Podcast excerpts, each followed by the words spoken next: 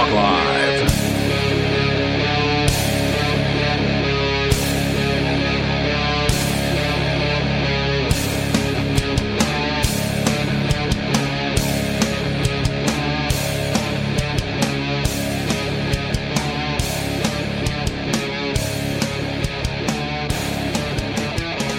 Yes, it is Free Talk Live. Oh, good, we made it.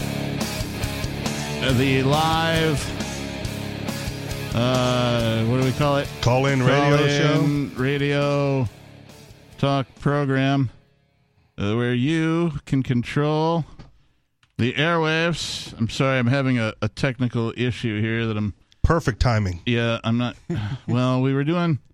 we Here, were let me see if I can give out the number while you're doing Yeah, stuff. please do. To take control of those airwaves, please dial 603 283 6160. That's 603 283 6160. Uh, And if we like you, uh, we'll put you on the air to talk about whatever it is you want to talk about. And if we don't, we Well- probably will put you on the air to talk about whatever you want to Maybe. talk about. We might just leave you on hold for the duration of the show. What? Just Talk again into that thing? no. Talk? talk? Yeah? Talk? What? Talk some more? Talk some more? Okay. You sound quiet to me. Could be. probably because I did the mic check and I have a much less booming Yeah. voice than the Mountaineer. I'm looking for something else because something is going awry right now. So, end the Fed? Yes or no, Peakless? Um, I don't care. Oh, honestly. okay. All right. Like no, I, I really did care before the invention of Bitcoin Okay. to end the Fed. Uh, at the moment, there's there's basically a fight between um, the European Central Bank and people attached to them and the World Economic Forum, uh, and the uh, so that's the sort of communist side. Okay. and the fascist side in the Federal Reserve and uh, the American banking elite. And there's basically this big fight between the two of them over who gets to run the world. Okay. So I don't care who loses. I just hope that they inflict as many, uh, you know, points of damage on the other side before they go down. Points. and that- what is this D and D? And that chick who beat up the IRS agent shouting "End the Fed" like wife material or pass? I Which way hadn't we heard swiping about up? that one, Oh, okay. but You're it sounds out. like wife material just based on that. she was arrested for beating up an IRS agent and shouting, you know, "End the Fed" the whole time. So That just- I mean, it, it's a point in her favor for Okay. sure. I mean, that's that's a good starting point. she was pretty What's cute her too. number? I don't know. 86753 603 283 6160 Of course, it is. All right. for a good time call. I uh, I believe. Yeah, I mean, uh, uh, so in, ending the Fed is not even remotely sufficient. Okay. Is really the problem. All right. So I mean, there may have been a time where that was the the best thing we could do, the best we could hope for. But at this point, uh, it's not so much a matter of ending that because it, you end up with the Hydra problem, right? You cut down this head to grow in its place. Whereas if you replace it completely with an economic system that has no censorship and is stable. I mean, so gold was a good money. It was a solid, hard money. And we now have money that is harder than that. Okay. I yes, and um, I would still you know diversify into gold and silver, just in case. Well, I mean, it seems to me that Nuclear winter, EMP. Still want to like, get something? Yeah, then there's no need for gold at that point. What would you trade with? Bullets. Okay. And the beauty of bullets is that you can trade either peacefully or not peacefully. All right. And if you have gold and I have bullets, soon I will have both gold and bullets. what if I have bullets made of gold? Ooh, Lone Ranger, eat your heart out. No, no, you're thinking of bankers. The Lone Arranger. Ah, nice. Uh, I believe I have solved uh, the aforementioned technicalities. Ooh, does that mean we can introduce ourselves? I believe it does. All yes. Would you like to introduce us? Uh, I, I, I get to do that. Sure. All right. We have the Reverend, Lord, Doctor, etc. Captain, Kickass, Esquire, Buckshot, if you will. Close enough. Here. And Richie Rich. Present. And and who the hell are you? Oh, I'm Peakless Mountaineer. Oh, okay, very good. Uh, we missed you And last we week, bro. are- We missed you last week. Wild stallions. Wild Stones. Well, Free Talk Live Saturday show. But All yeah, right. good. Yeah, whatever. yeah, whatever. It's you know, we can be both at the same I mean, time. We we are saving the world, so Or is the world Wild saving Stones. us? But clearly, I do not uh, possess access to time travel devices, or I would be at last week's show. but clearly. Um. All right. So, uh, I want to talk about this first and foremost. Do it. From Cointelegraph.com, the IRS lists four crypto crimes amongst its top cases Crypto crimes. in 2023. You'll never guess who's in the top four. Ian Freeman. That's right. Sam Bankman Fried. Fa- no, Ian Freeman. Uh, Yeah. oh, Sam Sam Bankman Nailed Fried is not in the is, top four? is- is library well- in there? Uh, let's find out. It- Okay. it's a short article, but like the reason I'm bringing this up is because the founder of this radio program, the the poster child for Bitcoin evangelicalism, is that a word? Evangelism. evangel, uh, whatever. Uh, I'm making up new words as I go. Hey, as Don King said, if you can say it and I know what it means, it's a word. Evangelicality. Evan- evangelicalitator, whatever. Um, you know, obviously one of the I got into Bitcoin because of Free Talk Live and because of Ian Freeman and Mark Edge and all the other people on Free Talk Live talking about crypto and discussing it and giving their opinions on it and all that kind of stuff. Um, and like, oh my God, did he get railroaded? Oh yeah. right? So, because here's a technology that there has never been any law written about ever. Right. And all of a sudden, Until they started asking Like, for it. You, you like it, so Regulate that us, means please. That this is a payment. Like you're willing to do stuff for it, and that means that it's a payment, and that means all of our laws about payments. Yep, yep. Can't be a religious thing, even though you religiously believe in it. It certainly can't just be, you know, free speech, even though it was determined in an American court that code is speech. Um, Right. Oh no, see, it's only money is only speech when it helps the establishment. Well, I mean, just Hob- Hobby Lobby that that one pretty much uh, solved that one for us. just to play Hobby devil's Lobby? advocate. Yeah, the uh, uh, that uh, when they determined that uh, since money is speech and a corporation is a person, Yeah. they have a right to uh, uh, put their money where they want to in terms of okay, like uh, all right, I, I think I remember that yeah. now. Yeah, now that you mention it. Just to play devil's advocate, Okay. they're not criminalizing all of Bitcoin, right? Or cryptocurrency. These They, are no, well, well, I mean, they are saying you cannot do this without a license. So yes, they are absolutely criminalizing all cryptocurrency. well, again, I Well, to play They are devil- saying that to if play you do devil's this, advocate, I, that you're they are saying that a little if you bit. trade using this, you are an unlicensed money transmitter. I don't think that's what they're saying because they're not stopping Coinbase from trading or any of the Well, other they have a Give it license. time. Right, but even even the ones, even the peer to peer ones, right, weren't shut down for that reason. They weren't calling everyone on LocalBitcoins a money transmitter. Just when they hit I like a mean, certain no, they threshold. they kind of are. They're only going after the ones who hit a certain monetary threshold. Right. You have to remember that the investigation on the crypto six was over six years. I mean, your Right. your your argument is like, well, there was coke at a party I was at last week, so cocaine couldn't possibly be illegal. No, I'm- no, they're going to go after the big guys. no, I'm the saying if they way. decriminalized marijuana, right, and you had small possessions of it, you were not a criminal. Yep, yep. But if you were like defrauding people of marijuana, right, and not selling them what you what you said you did, you're then- like, man, here's a bag of oregano. I mean, weed. right, right, like that would be That's the fraud, fraud. right? Yeah. Yeah, that that would be a violation of the non-aggression principle. Understood. All right, so uh, IRS lists four crypto crimes amongst its top cases in 2023. The cases included investigations into the Silk Road marketplace, OneCoin, which isn't that the isn't that the one where like the lady disappeared, nobody knows where she's at. The the the fraudulent like never really materialized. Isn't that OneCoin? I'll take your word for it. Okay. See, and in that, what do we know? D- does it give a background of that case? Uh, I think it does. Oyster, Pro, it's just listing the things Okay. right now. Uh, investigations into the Silk Road Marketplace, OneCoin, Oyster Protocol founder Bruno Block, and a money laundering scheme using Bitcoin kiosks is the sub headline here.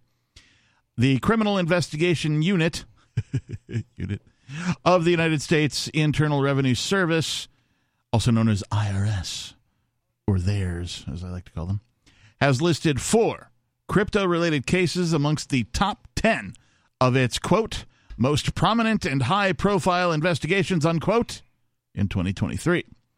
In a oh, December 11th notice, the IRS, which also spells theirs, said there were four significant cases in 2023 involving the seizure of cryptocurrency, fraudulent practices, money laundering, and other schemes.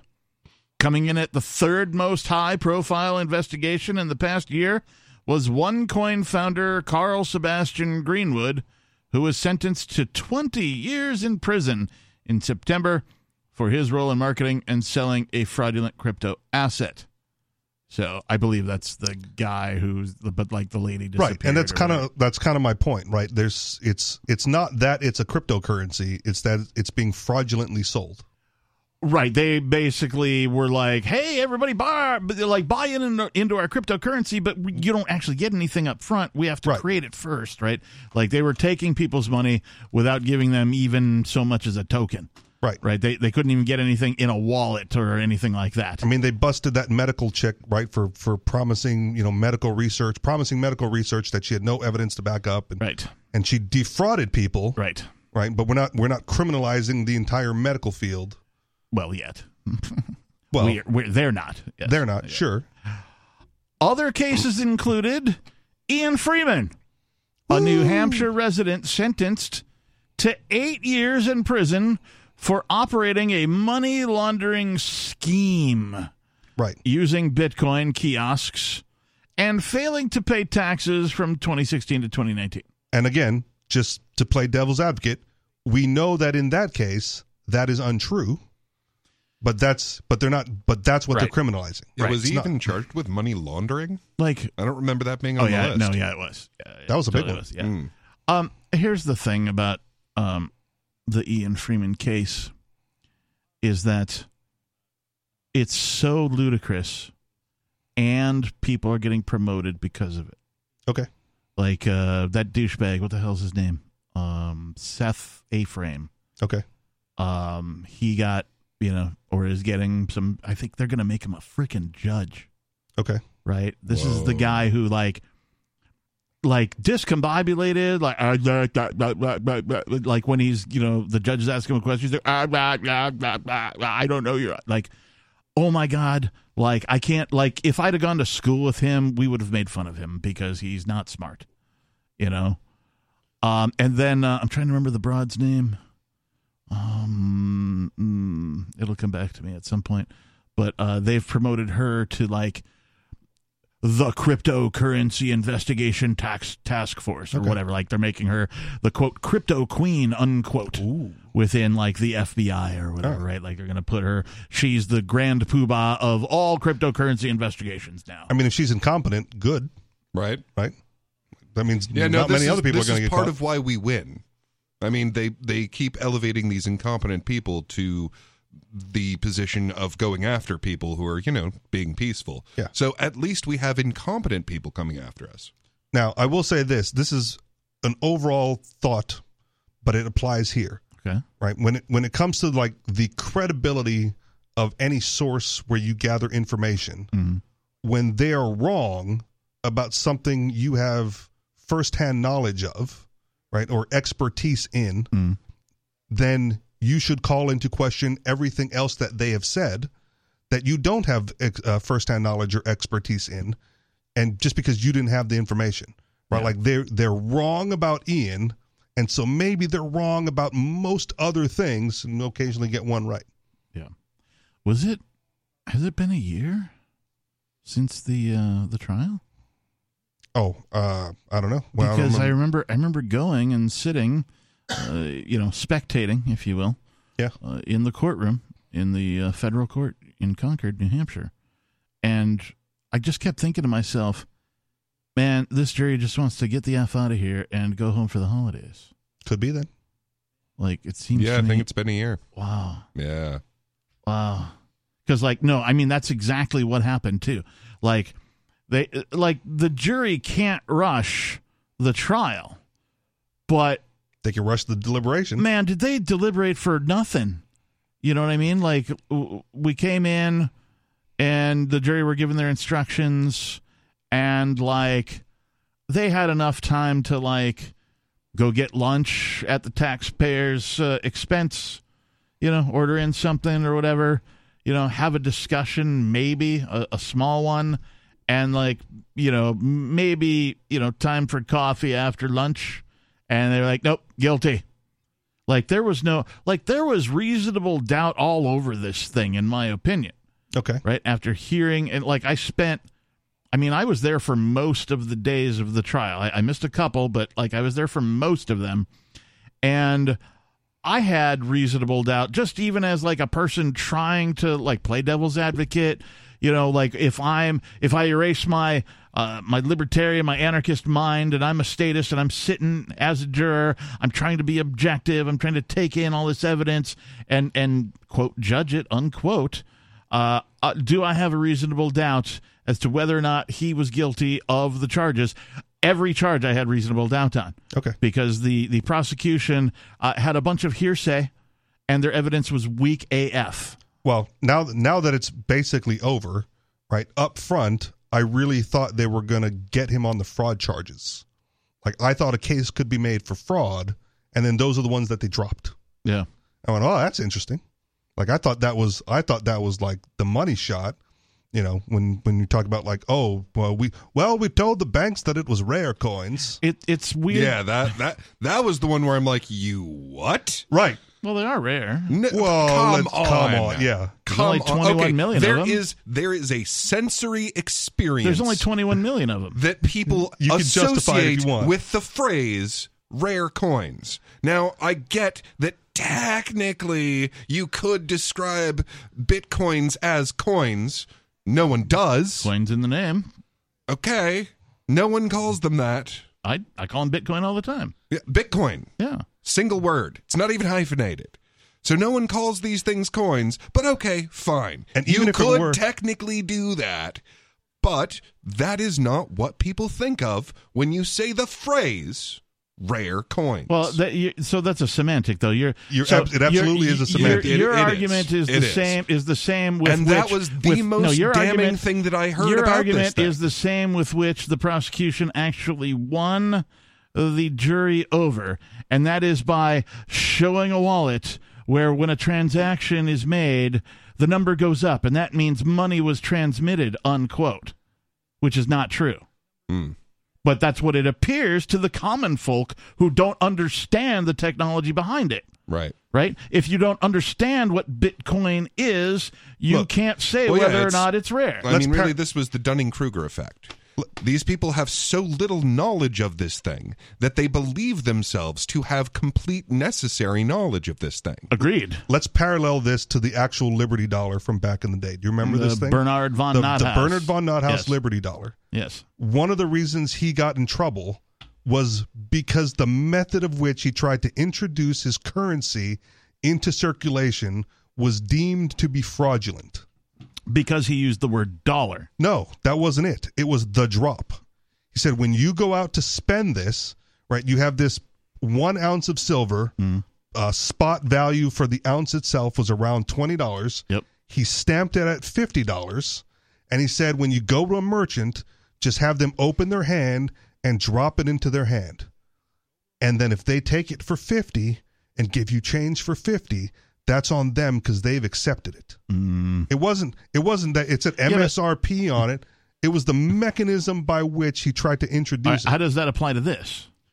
Because the method of which he tried to introduce it was fraudulent by getting people to think they were getting an American coin, uh, a fifty dollar American coin, Yeah. like minted by the United States, when it was a privately issued piece of silver, spot valued closer to twenty. Okay, um, I'm going to ask again. How does that apply to the Ian Freeman Crypto 6 case? because when you as Peakless said when you say rare coin even if bitcoin was hyphenated it's a qualifier right this is not a coin this is a bitcoin it is like a coin but it's got this caveat to it that separates itself from actual coin it's a bitcoin And there, it's a I think, digital coin it's a bits it's bits as far as computer technology bits and bytes and all that it is not a real real coin that's why it's got to qualify. Yeah, I, I, I still don't buy it. Uh, yeah, no, on. I think I think that was the most damning part about it, and they dropped that. right And the, and when they dropped it, that's like, oh, this is it's in the bag. and even point. there That like was- i get where you're coming from there is there's an argument on both sides of that that is gray area that's fuzzy and that to me Which was is probably the, why they dropped it, right? Because they didn't want well, to have that but argument. but gray area and fuzzy, right? It, it means you're trying to I- do something different. I also as think being I also the up think up in a transaction. I also think they dropped that because they didn't want to have the argument as to whether or not code is free speech. okay, I don't care why they dropped it. I, I it's just me. Hold on, I- I don't follow you I'm there. speculating that they dropped that because they didn't want to have the argument that code is free speech. If they say that oh, Bitcoin is not coin, it's it's it's a fake coin or it's a uh, Oh, you know, a virtual they are coin. from the- then they have to define what Bitcoin is. And in order to define what Bitcoin is, they have to say that it is code, it is software. And if they say, if the court ever says that Bitcoin is code, oh my gosh, all of the Bitcoin cases go out the window, can be retried, all that kind of thing.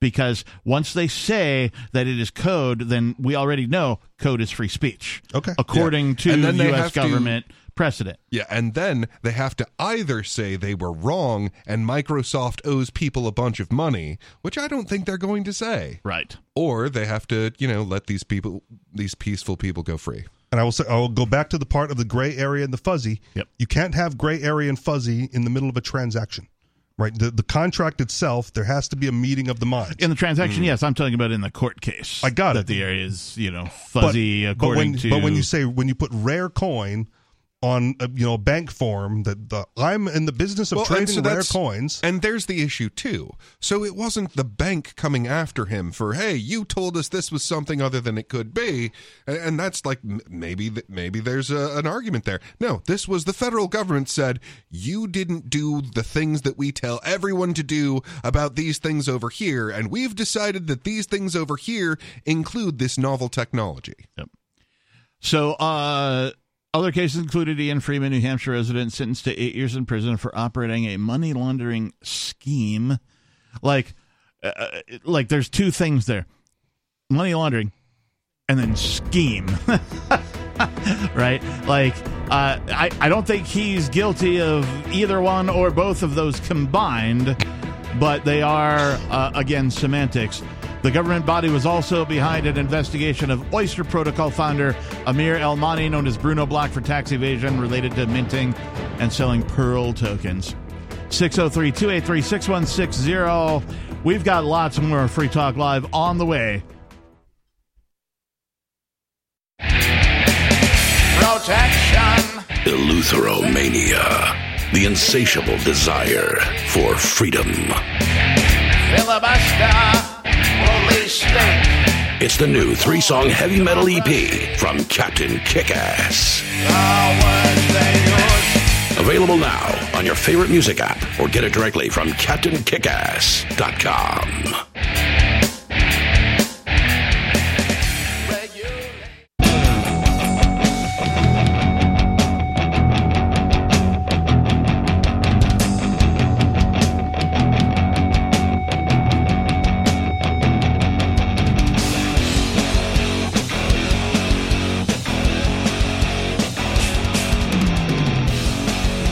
What kind of a radio program might you be listening to right now? The free kind. The, live talk kind. kind. And the live kind. That's right. It's Free Talk Live. We are a live call in radio program where you can call in and talk about whatever is on your mind.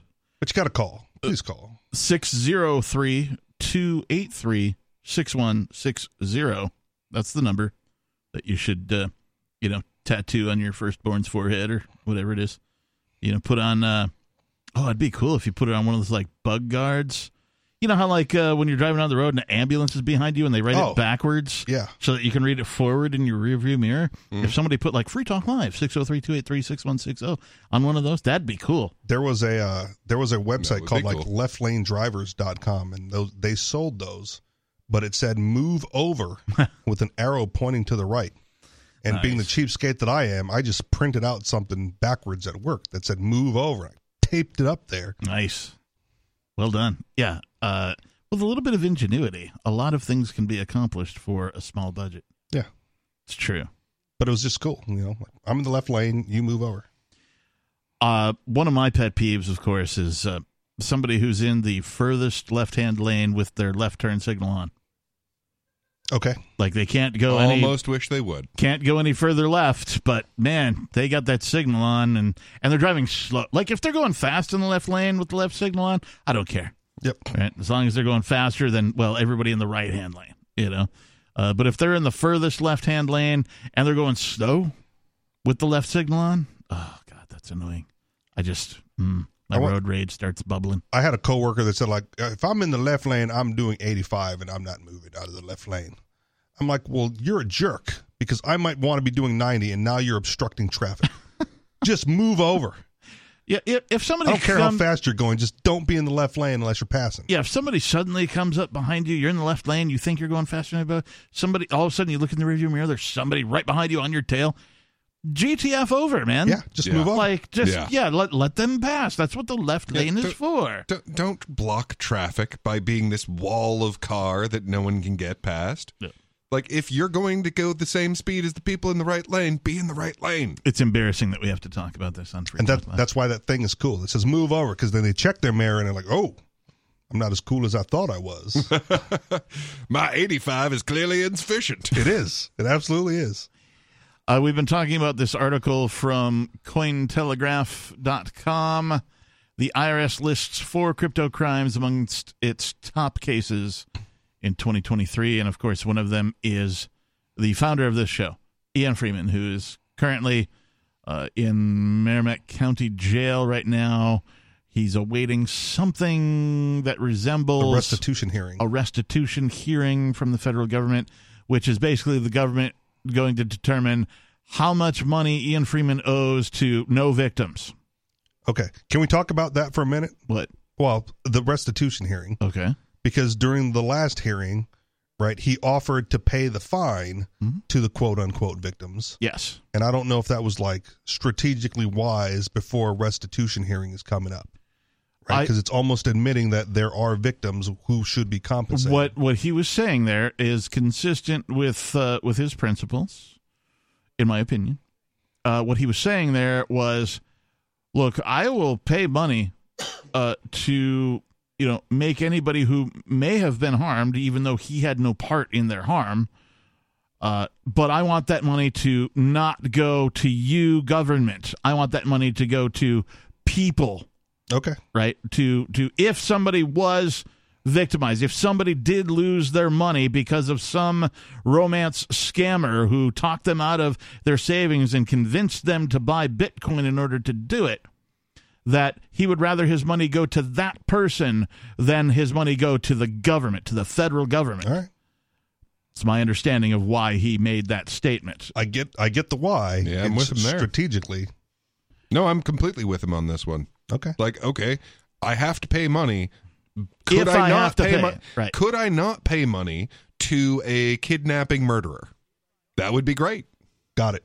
Yep. I got it. But he's got a restitution hearing coming up and he's already offered money. He's already offered to pay money to those whom he has not harmed. I don't recall the the order in which these things happened. If he said something like, "If there is to be a fine, I would like the money to go directly to, you know, uh, victim X, Y, and Z," or if they said, "Hey, there's going to be a restitution hearing," and then he, like I think he said it before, like it, sort of um, uh, what's the Okay. word? Anticipating a possible monetary penalty. okay. And then they were like, "Oh no, no, no, we're going to have a hearing about that later." And so that's kind of where we're at now. We're waiting for that to unfold, I believe, All right. uh, if I recall events correctly in the correct order. So if you, even if you even if you are correct, right? It's it may not have been the wisest thing retrospectively. how so? Well, I, I just I already made my case because the restitution hearing is coming afterwards, and he's already agreed to pay money to those whom he has not Isn't agreed? He offered. offered. Well, offer, agree, whatever. I I don't know that those are the same thing uh, in the eyes of the law, Okay. uh, or, well, now or not. Well, now we're semantics again. Oh, of course, but that's Right. what court is, right? Court is a whole bunch of semantics. Okay. So he already offered to pay money to people whom he has not harmed before they're about to uh, decide how much money he owes Uh, to people who I don't know that not that's true. I think what he said, and I'm paraphrasing because nothing was recorded except by Yep. the court here. Got it. So I'm going off memory. If I'm going to pay a fine, Said- I'd rather it go to the yeah, people he who lost said money. if there if there is to be a fine, whatever that is, I would prefer it go directly to okay. the so he- end he people. didn't offer. He didn't agree. He he stipulated a, a preference. Yes. Okay, so let's work backwards again. Okay. If we're going to go all semantic all the way Sure. back, Let's do it. he stipulated a preference to pay money to those whom he has not victimized before being told how much he has to pay money to those whom he has not victimized. I don't care what word you use. Um, Okay. What The logic, it's the same idea. you are correct uh, in fact, but in my uh, opinion of what he said was, if you're going to take my money, Yes. right? They're going to take his money. Uh, if I can have some say in it, I'd like to, Right. and I would like it to not go to you. I got it. I want it to go to these people. Understood. And and whether or not he knew that there was going to be a restitution hearing to follow that, right? The fact that there is now a restitution hearing to to follow that is is bad optics for his claim that he victimized no one. Uh, uh, of course, yeah. I mean, the court is going to do everything they possibly can to give this thing uh, horrible optics all across the board Yeah, I got it. because it's one of their top four cases, apparently. Right. And I, you know, again, this is personal experience now on a much smaller scale, right? Like I paid a fine to the food bank in Hawaii for some nonsense. Really? Yeah. But it was uh, like O- okay. What kind of nonsense? I don't remember it was some tra- reckless driving or some traffic whatever. So, Speeding. how did you end up paying money to the food bank? Did you stipulate that? Was Yes. It, oh, okay. So you went to some sort of a court thing, and they were like, "We want you to pay a hundred bucks," and you were like, "Well, I'll give a hundred bucks to this food bank over here," and they were like, "Sure." Sort of. Okay. But it like they finally agreed to like the the payment to the food bank the day I was turning myself in to go to jail for a month. Okay. right? I said like it's not about the money. If you don't want me to have this money, I have more than enough in my backpack. Mm-hmm. Right? I've got I've got the fine you want in my backpack. I am not going to give it to you. Mm. So if you want to put me in jail for 30 days, that's fine, but I have offered and maybe my attorney wasn't clear with the offer, the public defender, Yep. right? I will give this to like the charity of your choice. And like that day, the judge went, Oh, in that case, go make a donation to the food bank, come back in two weeks with your receipt, and then that'll settle this. All right. So the other portion of this sentence is uh, operating a money laundering scheme using Bitcoin kiosks. Yep. Which, uh, no, that's that's that's false, right? Uh, what he was convicted of was uh, not money laundering using kiosks. Uh, he was convicted of money laundering using a website known as uh, I think localbitcoins.com. Uh, and that was like like the kiosks were never shown to be fraudulent. Well, they they collected them as evidence. They did, but they were never shown as the kiosks themselves. Don't you understand? This is a sophisticated cyber criminal. Right. All of the things that So, he was but that's- doing but that's was not- part of the scheme. But that's not the second part. The second part of this is failing to pay taxes from 2016 to 2019. Now, uh, when the IRS uh, brought their witnesses and did their uh, their tabulation of like, oh well, this is the money that he brought in, and this is the transactions that you know we tracked via localbitcoins.com, and here's a spreadsheet with all the transactions, the amount of money, and the percentage, and he charged you know some percent above whatever the transaction cost was, and that's his quote profit margin unquote. That he therefore made X amount of dollars per year over this course of what is it 2016 Six years. 17, 16 17 18 four years Okay. this four year period and the defense of course was like okay so you know you've done very well by putting together this spreadsheet and putting together these numbers of you know the amounts in dollars of these transactions that happened but isn't it possible that Ian Freeman owed no taxes at all. And the answer to that was yes, it is possible. So they presented a whole bunch of evidence to say to to tell the jury that yeah this guy didn't pay taxes and is therefore uh, you know a tax evader, but Yeah. they never proved it because the the people they put on the stand themselves said, oh, it's totally possible. He didn't know anything. Yeah. Well, and that's that's why you would file a return. Yeah, and well, so that is, to my mind, uh, a perfect example of why it is astonishing that they didn't deliberate on this and that there was no room for doubt. Like we're talking about taxes. I mean, it it is it is so complicated that people can't do it. It is so complicated that people whose job to do that frequently screw it up. So the fact that we have someone in court saying, "Oh, it's entirely possible you didn't owe any taxes at all." Right.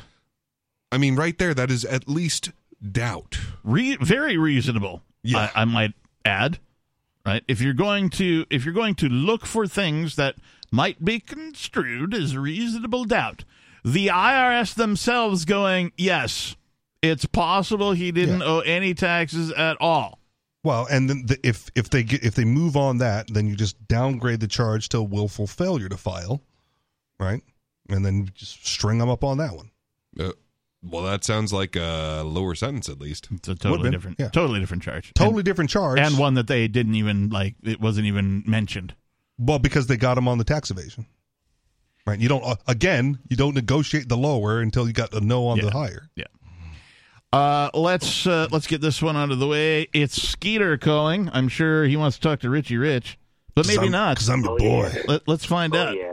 What's Well, I what- figured out why he's boy. he's your boy. What's going because on, ya that boy? makes him Your ma Skeeter. It's your boy. Oh, It's a boy. Right. he's And he- definitely the bottom to my he top. is he is a ma Skeeter. It's your boy Skeeter Claus, and I'm bringing an early Christmas to Free Talk Live in the form of a twenty three hundred and fifty dollar value gift to all Free Talk Live hosts. To show my Somehow I doubt that. It's his overvalued true. book I- that he's it's writing. An, it's it's an open offer to all Free Talk Live hosts. I'm paying for your filing fees for renunciation of citizenship, oh, so you can guys go. So you guys go. Oh, you know what? I, else, I remember this. I remember this now. Your your last uh, your last call that I took uh, was you asking if you don't like it, why don't you leave? And I thought to myself, that's exactly what we're trying to do here in New Hampshire. Uh, I did leave, actually. I left uh, every other state that I've ever lived in to come to New Hampshire so that we can No. attempt to leave the freaking union. You're stealing collective property. So if you join a collective and and, ag- and you if you join a collective, hold, hold, hold on. By born in- collective, you mean be born. yeah. Okay, That's just not- wanted to make not- sure that's that not that's the what you meant. If you join the collective, and by join the collective, I mean exist. Yeah, I mean, I want to I want to give. Skeeter props if he's actually going to put his money where his mouth is. Right, there's something That's- commendable that's to that. Hey, Yeah, I'm down. sure, It's, it's a real it's a it's a real open offer. I'll, I will pay if you prove that you you're going to run renounce citizenship. When you say you're down, be Peakless, you're ready to renounce your citizenship. waters. Yeah, sure. Let's do this. All right, Peakless Yeah. has accepted your offer. I'm Skeeter. down. Let's do it. Easy. Okay. I mean, then- I don't, I don't have go? the slightest faith that you will follow through, And but I, I, guarantee mean, you, I will. Put it in And escrow. Wherever you go, wherever we you go. go, you cannot complain about taxes. You cannot cl- complain that it's Oh no, no! See now, and- now there's all sorts of caveats attached to it. You you should lead No, with the caveats before you make the No, offer. it's not a Yeah. caveat. It's not caveats. It's, uh, Yeah, and so if I'm I not take your money to renounce my citizenship, wherever I go, I can't complain about taxes. What if I end up in a place that has high taxes? It's a logical consequence. Once you leave the U.S., you have to choose where you want to go, and when you choose, just like all immigrants, taxation not become uh, does not become is not theft. Skeeter? So for all immigrants, even in the U.S., who chose to come here, I have one taxation question. Is not theft. Can you agree with that? No, No. I have one question for you. No. Where can I go No, on planet agree, when they- Earth that is not Oh, ruled by a government? Wait, you can't you can't ask a question when you didn't answer mine. When Sure I can. No, I'm they the host answered of this They show. said no. When uh, immigrants come here and agree to all the rules, is taxation theft for them? Yes. you guys are delusional. okay. Well, it de- depends how the immigrant if got I put a knife to your throat and tell you you can either hand me your wallet or I'm going to draw this blade across your. Let me finish the When question. live you- If I do that, and then you hand me your wallet. You haven't chosen to hand me your wallet. There's You've just choice. chosen between No, the the two. Both of them violations of the non-aggression principle. what- I would rather No, be it isn't. stolen from than killed. What if you had uh, Peakless? No, it is- Peakless, no, hold on, isn't. hold on, Hang- hang on, Skeeter. Skeeter, Hold on, hold on. Skeeter. What if you had the choice? talking to me? Why, why can't I address what he's saying? Oh, hold on. Because I want to address what he's saying. I put him on hold again. What if you had the choice between walking down like a well lit road with plenty of people around you or the dark alley in complete darkness? And you chose the dark alley and then got mugged with the knife. Then I chose the dark alley, but I did not choose to get mugged. Okay. All right. All right. So, Skeeter, here's the thing. Um, No, oh, slaves, here we go. slaves, no matter what plantation they live on, may look not across the way and go, No. "Oh my gosh, those slaves have it better than me," and When they the will choose. allows you to They will choose. the Oh my god, dude! Holy crap! Put them on hold again. All right. Uh, they will choose. Like the grass is always greener on the other plantation, is what I'm saying. Eh. right? So, uh, just because a slave of a certain plantation wants to escape their slavery and move to a plantation with slightly less slavery doesn't make them any less a slave. Yeah, and if a slave goes, you know, they don't beat their slaves as much on that plantation, and somehow they work it out that they get to go to that plantation instead, they haven't willingly given up their sovereignty as a human being. They haven't chosen to be a slave. So, Skeeter, I decline Yes, your offer of oh. payment for me to move to another slave plantation because So I don't want to be a freaking slave at all. I can only make one at a time. I'm sorry, what? Okay, so th- the lo- the logical flaw in that is be- is that slavers are not responsible for the other plantations. If there are zombies outside of my house and you're like you were born in my house, I am not obligated to keep you there just because there's Fact. zombies and or other slavers or whatever harming you outside my house. Other slavers are not responsible for other slavers. So if you if like so if you choose to, to leave the house, you can either choose choose to stay or leave the house. But you're offering to pay for us to leave the house. Yeah, I think that's Yes. commendable. Yes. But I No, am but- saying no, I refuse your money because I don't want to be a slave at all. Well, you don't have to be so angry about it. Just stop refuse his money. You put me on hold. Let me talk, man. That that is a very nominal fee. It's it's basically free. It's only twenty three hundred and fifty dollars for a filing Basically fee, and then there's nothing. There's no exit taxes after that because you're worth. That's like one month's rent for a studio I already- apartment. I already debunked that with Ian. Would you stop interrupting me? No, I won't. And when. How dare you give him a taste of his own medicine. You guys don't give opposite. You, you guys don't give opposing sides uh, fair time. Oh my God, we've given you so much freaking time, dude. I'm done. Done. D U N N. I wanted to hear him address Peakless's point. Yeah, yeah, yeah. Which point? He'll call back next week. Uh, the getting mugged in the in the alley. Oh, that, yeah. Yeah.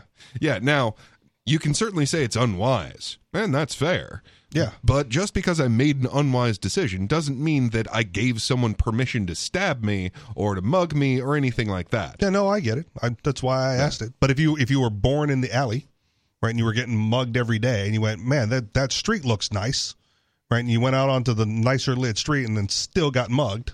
You didn't choose to get mugged there either. You just chose to be in a less likely to get mugged, but still got mugged. Right. If you're not Skeeter and you want to opine on any of this, 603 283 6160. now, Um, while we've got a moment, though, I would like to say that, uh, well, I'd, I'd like to ask you a question. Sure. Do words exist? Uh, Ooh. Yes, words exist. What then is- rights exist. Okay. Wait, what is what is exist? Well, and so that's that's kind of the tricky question here. So Right. like so I wanted to get to make sure off the bat, okay, we can we can call it something existing if like there is a useful tool that operates by our agreement. Like like Yeah. that's like asking does math exist?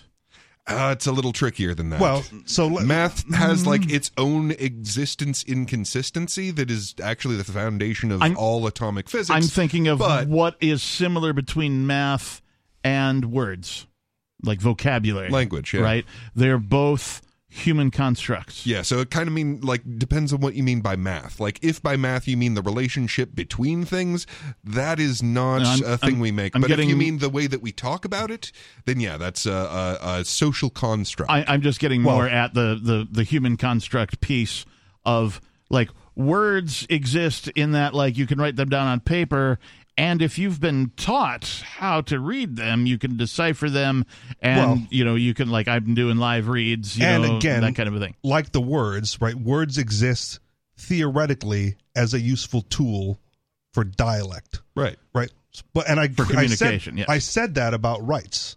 I said they're a useful like language tool to so we all know what we're talking about. Right. But they they well, don't so, exist. so rights actually have number one, they do exist in the same way that words exist. Now, number two, what they allow is peace. Like well, the, the no, whole the the concept of rights is not what allows peace. The defense of life, liberty, and property is what allows peace. Well, no, the respect of rights is what allows there to be peace between us. Like I respect your bodily autonomy, and you know that. Yeah. Which is why you don't have to think to yourself, "Oh, is Peakless going to stab me today?" I got it, but it's not because I it's not because I have a right to life. It's because I have the life, and you respect that I have the life. Which is your right. It's but it's so not the, so because it can be taken and an attenuated important, at any time. Yes, it can be. Yes. Rights can be violated. That Oh, doesn't okay, make good. them not real. Well, it it makes so them not words rights. can tell you a lie. That doesn't make them not real. Right. But Mm. in, with, with with the conceptualization of rights, though, they ought to not be attenuated because because that removes the the the the ability for them to be a right. That's the that's like I'm the sorry, you're going to have to say say that in a different way.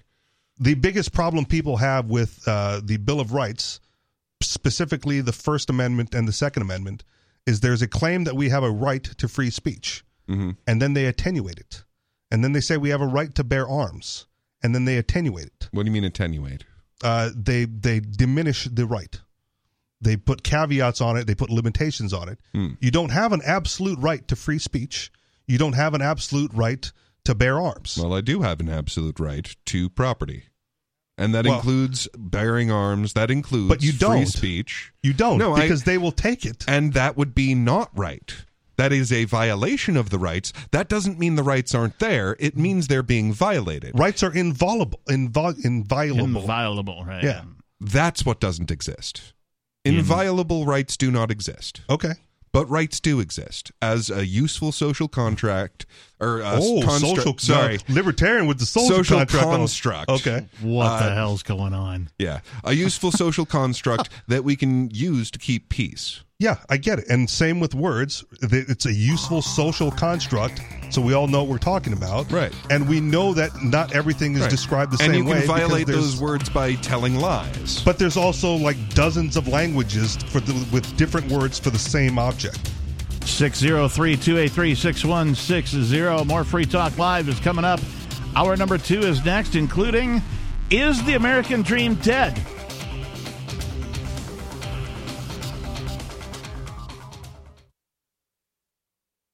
Hi, I'm Derek J. To me, an activist's calling is to actively work to advance a cause. The cause for which I work is personal freedom. I believe my life is best when I engage in voluntary interactions and self government. I reject the idea that anyone else has a higher claim to my life or my body than I do. I see people who call themselves the government as a threat to my personal freedom. I realize you may feel differently, but my relationship with the people who call themselves the government is completely involuntary. If Starbucks used some of its money to drop bombs, I wouldn't shop there. So why would I support the American empire? The empire does not require my consent. Derek J's Victimless Crime Spree. You can order your copy of the Director's Cut DVD now at victimlesscrimespree.com.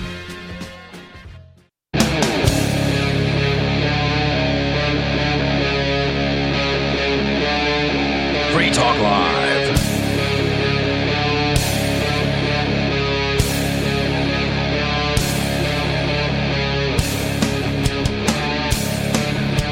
My God, what have I done? I've created a monster. I have set these three people on the same radio program at the same time. To get into the semantics of linguistics. Oh, yeah, don't you know there, hey? I'm getting all Wisconsin What's a on hey you. hey? Hey, Mark, I think I know why the list. the downloads are going down. Uh, uh, yeah. Get in the weeds about semantics. It is Free Talk Live. You can call 603 283 6160 if you'd like to join us tonight. In the studio, it's. Peakless Mountaineer. Richie Rich. And I am your host, the Reverend Captain Kickass. Uh, you can join, well, me. Are you going? Forkfest? Oh, yeah. Uh, you're not. Uh, you can join myself and Because Peakless. I'm going to And- play Yahtzee instead. and other. You can do that at Forkfest. Okay. And other liberty minded minded. So There's a I've tent for that. hey, hey, I'm trying to do a live read here. Hush. You can join liberty minded voluntarists, anarchists, and libertarians from June 13th through the 16th for the eighth annual Forkfest at Rogers Campground in the beautiful White Mountains of New Hampshire. Forkfest is a fork of the Porcupine Freedom Festival, which has sold out in recent years. Fork Fest happens the weekend before the Porcupine Freedom Festival. It is decentralized, which means there's no ticket cost and no one is in charge. All you have to do to join the fun is reserve your camping site, RV site, or motel room with Rogers Campground for June 13th through the 16th. You can find out more at the unofficial website, forkfest.party. You can also connect with other attendees on the Forkfest Telegram and Matrix chat rooms, and even the Forkfest forum. You can find links to those at forkfest.party. We hope to see you there June 13th through the 16th. And my favorite part no metal detectors and no gun free zones. Well, there will be one metal detector. What? Yeah, that's me. Oh. Uh, Is it one of those like ground metal detectors? No, that's just me, like, you know, people watching. And if. See, he has a sixth sense for Okay. the metal. All right. Yes. And so. It's kind of like science versus the science. Okay. He has a sense for the metal. Imagine a goth detector. Okay. Right. I am the metal equivalent of Got the it. goth. Did. So if somebody's there judging whether or not somebody's goth, I'll be there just judging whether or not people are metal. Got it. And it, right. I don't even care if they are or not. You don't have to be or not be. Like it doesn't matter to me whether you're metal or not. You're gonna have a clicker counter. but one metal. I'll be like, yeah, that guy looks pretty metal. metal. Yeah, that guy, no, not metal. I have to like subtract one somehow, right? You know. Can you do that with the clicker thing? Does it go back? What about workplace accidents, deaths, dismembership? Is that metal? Well, yeah. Oh, I'm sorry. I didn't know all that was metal. Also, the answer to your question about the clicker thing is yes. You've seen these pens with the four different colored inks. Yes. You just have to press the right button to Okay. subtract versus add. So. I've, I've never had the opportunity to handle one of those Yeah, counter clickers. One of one of the counters will will just count how many clicks, regardless of to whether or not it was plus or minus. Right. Okay. Assuming plus is yes metal and minus is not metal. Right. So one will count the overall clicks that you've made.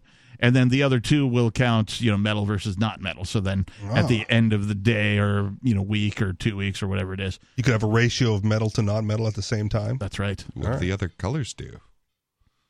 There's four colors on that. Well, thing. that's the pen. Yeah, It but was- not on the counter. Yeah. On the on the clicker there's only three. Oh, Right. But I was just using some other mechanical device as a uh, mm, you know, descriptor. Look at that baby over for your there. clicker and counter clicker. Totally not metal.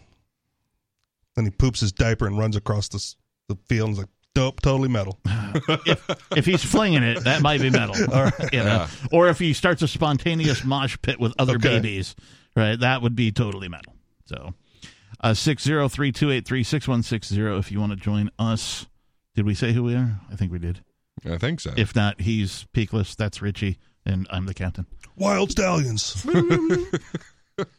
Man, George Carlin as Rufus. uh-huh. like like there's only one other acting role I enjoyed him as much as Rufus. Mr. Conductor? No, no, no. Oh. Car- Cardinal Glick Oh, okay. from uh, Dogma. Dogma? Yep. You Yeah. know, I'm kind of glad that I never got to see him be either not on the left or have no sense of humor. Because those are your only options presently. I uh yeah, I mean, I feel like he leaned left at A the little? At the same time though, at the same time though, the older he got, the more anarchist he became. Hmm. All right. Uh, that that that is to say that he stopped leaning left and began leaning right into anarchism, straight into it. Right. Like I have very few rules, but one of the rules that I do have is I don't trust anything the government tells me. Yeah. In fact, if the government tells me it's a good idea to put on a hat, I'm not putting on a hat. Well, and And that's There's a why big the club. coronavirus spread so wide Yeah. because you anarchists wouldn't wear your face diaper. Yeah, it's that a- was the problem. It's a big club, And you ain't in it. and you ain't in it. And incidentally, the same club they used to beat you over the head with. That's Yeah, no, that is about as anarchist a statement as one can make. Yeah, and um, you know, here in New Hampshire, uh, part of his ashes were scattered out in Spofford, Hmm. uh, which is near near here. It's like a five minute drive from right. New Hampshire. Um, apparently, he went to some sort of a a summer camp for several years in a row out in Spofford, All right. and one of his dying wishes was for some of his ashes to be scattered in the in the Spofford area, Spofford Lake All right. and so that's that's what happened apparently, uh, according to his people and his you know publications and that kind of a thing. So uh, he is from New York, of course, right? But like he spent time up here in the Shire and was very fond of it. So so much so fond that he wanted some of his ashes scattered here. So I appreciate that. All right. It's not why Like I I'd- moved here. Like I, would make a trip, but that seems like a weird move when he was an atheist. I'd do it because I mean I also claimed atheist for quite some time. Hmm. Uh, I claim agnostic at this point. Hmm. Not because I've really changed my perspective on religion, Well, you can be an agnostic atheist. but but I just uh, like it occurred to me that I don't know everything, right? And so I can't say factually, despite the overwhelming non-evidence that exists, right? I can't say factually that you know it's that I understand the world so much that I can say there is nothing that exists outside of my understanding. That would be dumb Right. right? And so I, I've you know looked within myself and gone, are there things that I don't understand? Yep, all the time. Like, first of all, I barely understand how other people Yeah. act most of with the time. with the atheist question though, you don't carry the burden of proof. well, What that's you true. You don't have to prove there is no God. Well, I mean, if you were going to be an, a Gnostic atheist, which is what uh, the famous one tends to be, is a Gnostic atheist. They are certain that there is no God.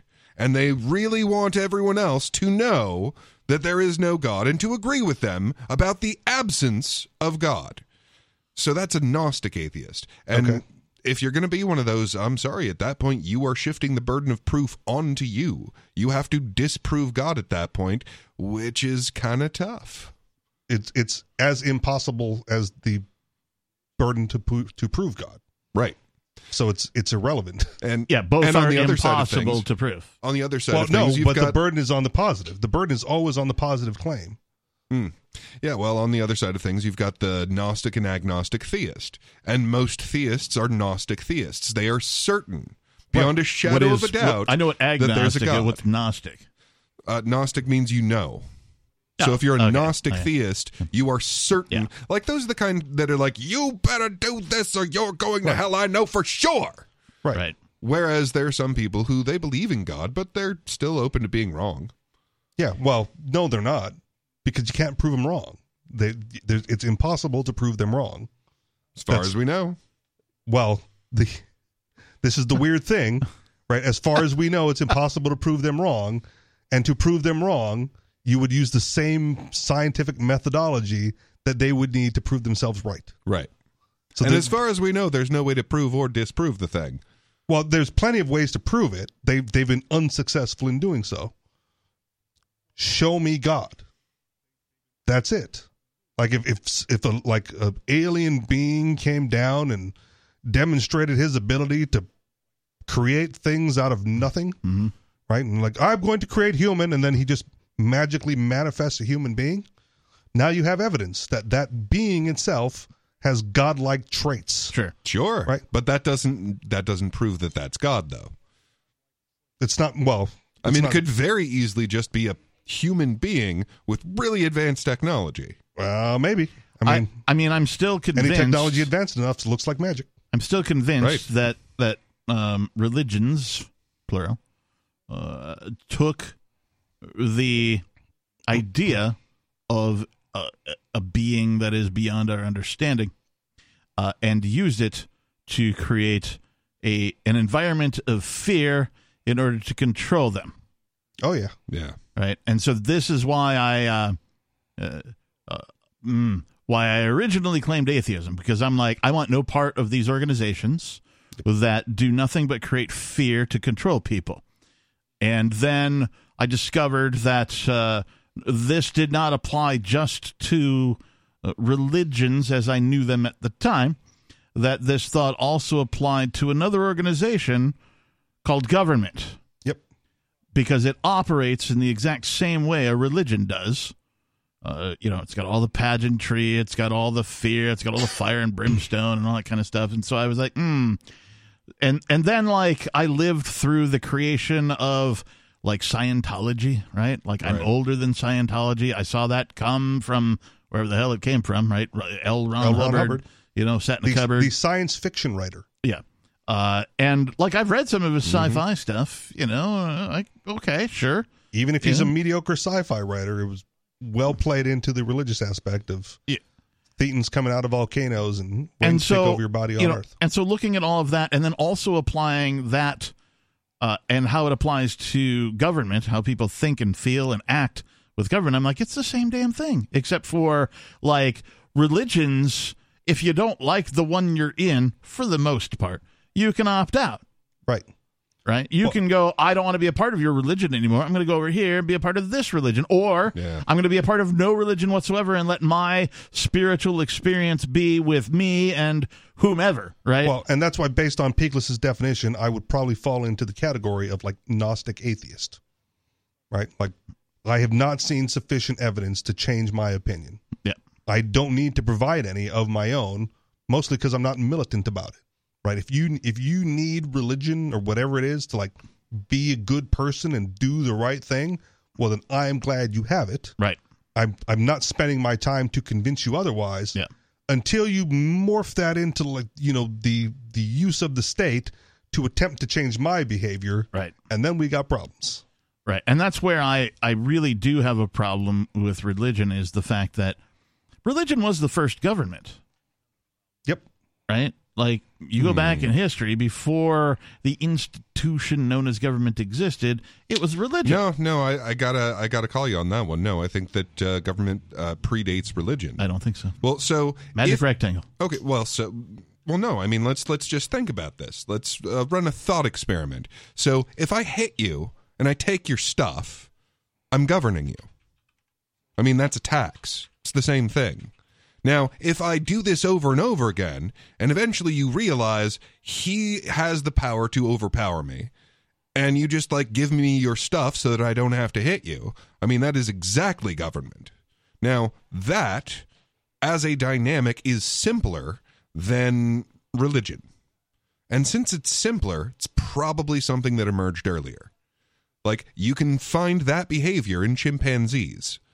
And as far as I know, you can't find religious behavior in chimpanzees. I think once again you're getting into the semantics of it, and if it was organized religion versus organized government, things would be different, right? Because go- governance generally starts at the family level, right? The first person that hits you is probably a parent governing your behavior in some manner. Mm-hmm. So fine, right? But we wouldn't call that government generally, in in common parlance. So, and like everything that I'm seeing in front of me is, uh, you know, something along those lines. It depends on your definition. Right. Uh, from July 4th, 2014, religion predates governments, it predates civilizations, but I believe religions are created for blah, blah, blah, blah, blah. Well, and generally the the as far as the organization is concerned, right. And that's what I'm talking about, people right? deferred toward the religious individual because they could perform the magic that nobody else understood. Right. And also they were the ones going, and if you don't do what this magic book says, right, the the Bible or whatever their Or their I'm going to make it was, rain, or I'm going to uh, scorch the sun. Right, yeah. Or if we don't throw somebody into the volcano, we won't have a harvest, or you know that kind of Right. thing. Uh, religion was the first form uh, of organized government, I would agree. and then one day somebody was like, "We have to have separation of church and state." Well, I don't know. Okay, so uh, that's so I, I, I think you're completely way off here. So if you have a predictable uh, extraction of resources or force being used to alter someone else's behavior, that is government. You see that in chimp behavior. Wait, what? And so, yeah, I would absolutely say that, as you pointed out, yeah, family is usually where government starts. And if, in fact, families, oh, I don't know, stopped beating their children, for example, then we probably wouldn't have it in our minds Right. that this is acceptable human behavior for when government does the same thing on a larger But, scale. but we don't call a family a government generally. Like again, in common parlance. well, we don't call taxation theft in common parlance. All right. Does that make it not theft? But tithing is the original taxation. Right. And and as far as the government is concerned, generally like the monarchies, right, that existed, it was it started with I am God, right? And then it was, well, I'm ordained by God.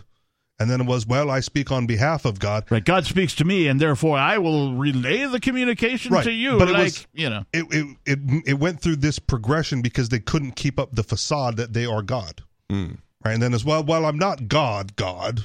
Right. I'm, I just I'm ordained by God. I've I've spoken to God and he's he's commanded me to be your master and your leader. And then when that didn't work, well then it's well God speaks to me and this I'm I'm the messenger for God. Right? And therefore you must defer to me for all, you know, all communications to God.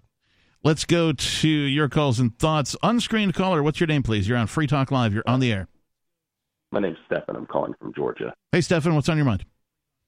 Yeah, I'd like to add a comment on the uh, religion discussion going on at the moment. Sure. Uh, first of all, uh, I do believe the Sumerians predated Hinduism, the oldest known religion, by at least a few thousand years.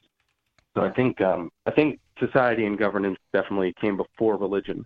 But um, what I called in to say was uh, I am of the belief that the absence of evidence for anything is a good enough reason to disprove its existence. And uh, furthermore, I get into a lot of discussions with uh, fundamentalist Christians, especially given the fact that I went to seminary and used to be one of them, Mhm. which is the idea of, you know, you can't disprove my God any more than I can prove them, which uh, certainly is not the case across the board, especially when you look at individual religions like Christianity, for example, where you have things like the global flood, which have been nominally disproven over and over again um, based on the evidence we have and our understanding of the time period.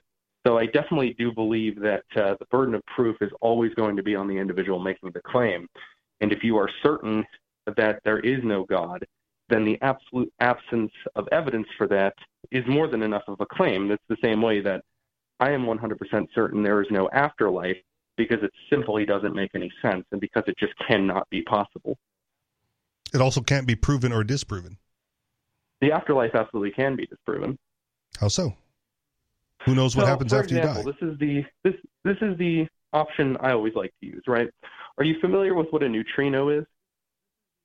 Uh, the star, like the dead star, or no. by, So a neutrino is a tiny, tiny little particle. okay, Its mass might actually be zero. They are so small that they phase through the Earth, and yet somehow we are able to detect these. Not nearly as many as there actually are, but we're able to claim. detect them.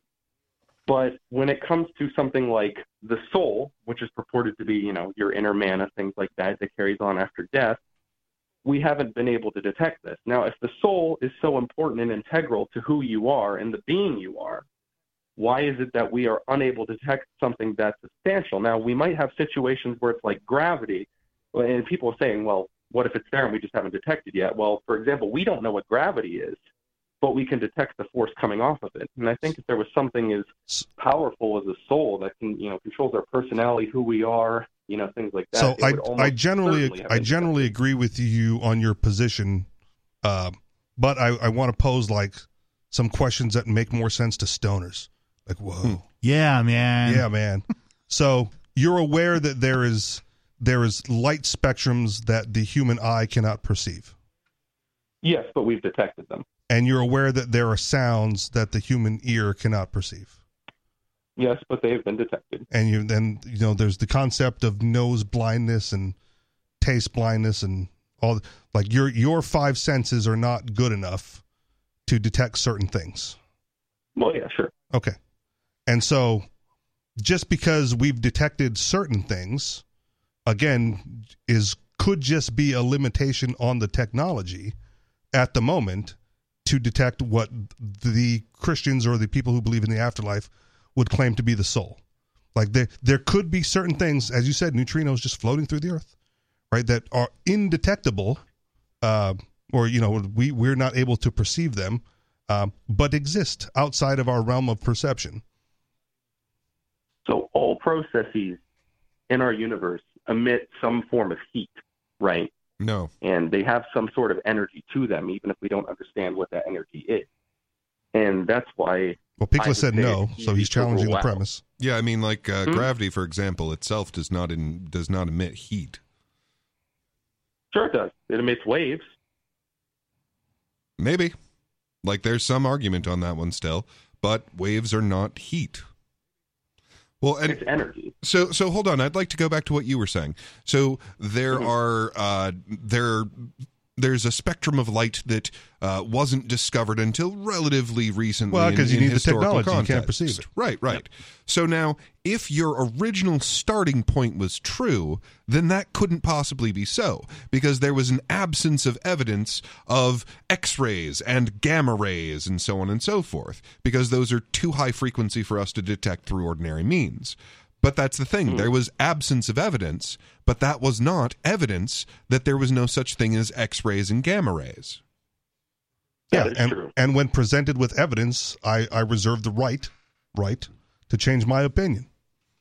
But until such time Sure. as evidence I- I is think, uh, presented, I I maintain my claim. Is, is that an inviolable right? Uh, to have an opinion, absolutely. to change your opinion? Yeah. It's an enviable, right? Hey, uh, thanks for the call, man. We appreciate you. 603 283 6160 if you'd like to join us. I will change my opinion regardless. There's nothing I can do about it. Will Richie Rich be violable? Will Peakless Mountaineer be the violator? We'll find out. More Free Talk Live is on the way.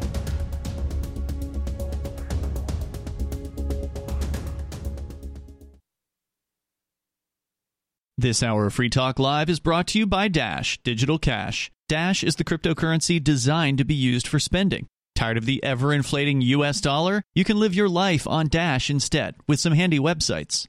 BitRefill.com has been accepting Dash for years and has a ton of big name retailers and brands, including grocers, gas stations, phone refills, Amazon, and even prepaid MasterCards. Plus, many of their gift cards are available at a discount. But what about paying your bills? Spritz.finance can do that, and they can send dollars to your bank account in case you still need those for some reason. Dash is one of the oldest cryptocurrencies and is widely available on exchanges, including the decentralized Maya protocol and in multi crypto wallets. It's easy to get and use Dash. Start by learning more at dash.org. Thanks to the Dash DAO for sending us 32 Dash per month to promote Dash on the air. Visit dash.org to learn about Dash. Dash.org. Yeah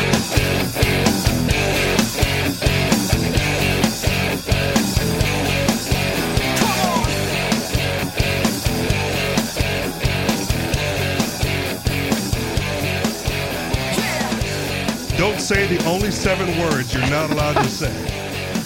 Yes, uh, otherwise these mother FCCers might uh, have a problem with it.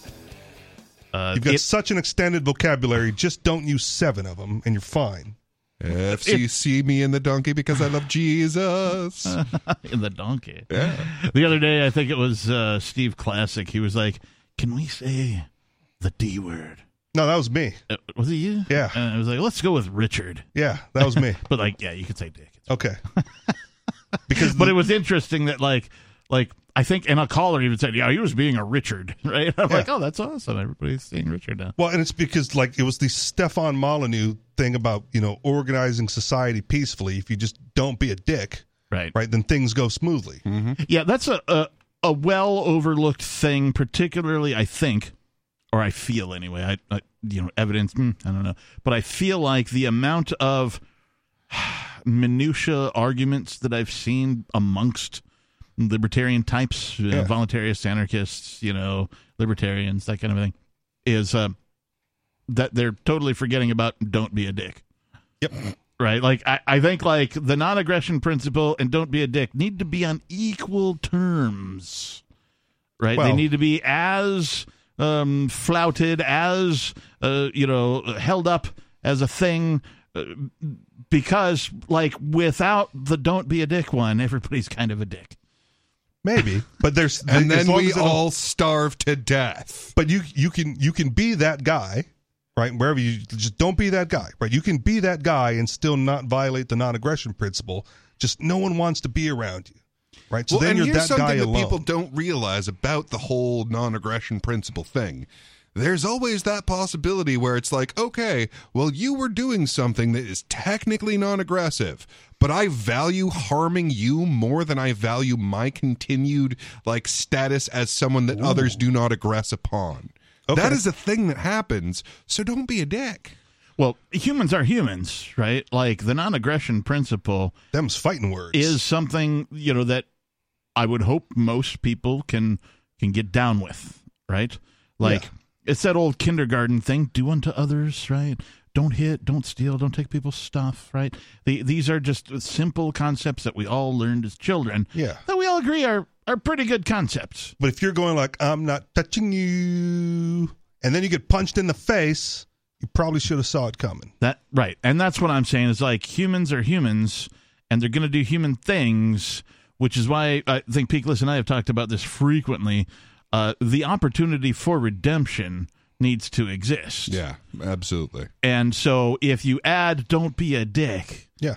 right, then you also must take into account redemption. So if you ever are a dick and you realize you've been one, you can be like, dude, I'm totally sorry. I was a dick. How can I make it up to you? Or here's Well- a token of my, you know, whatever.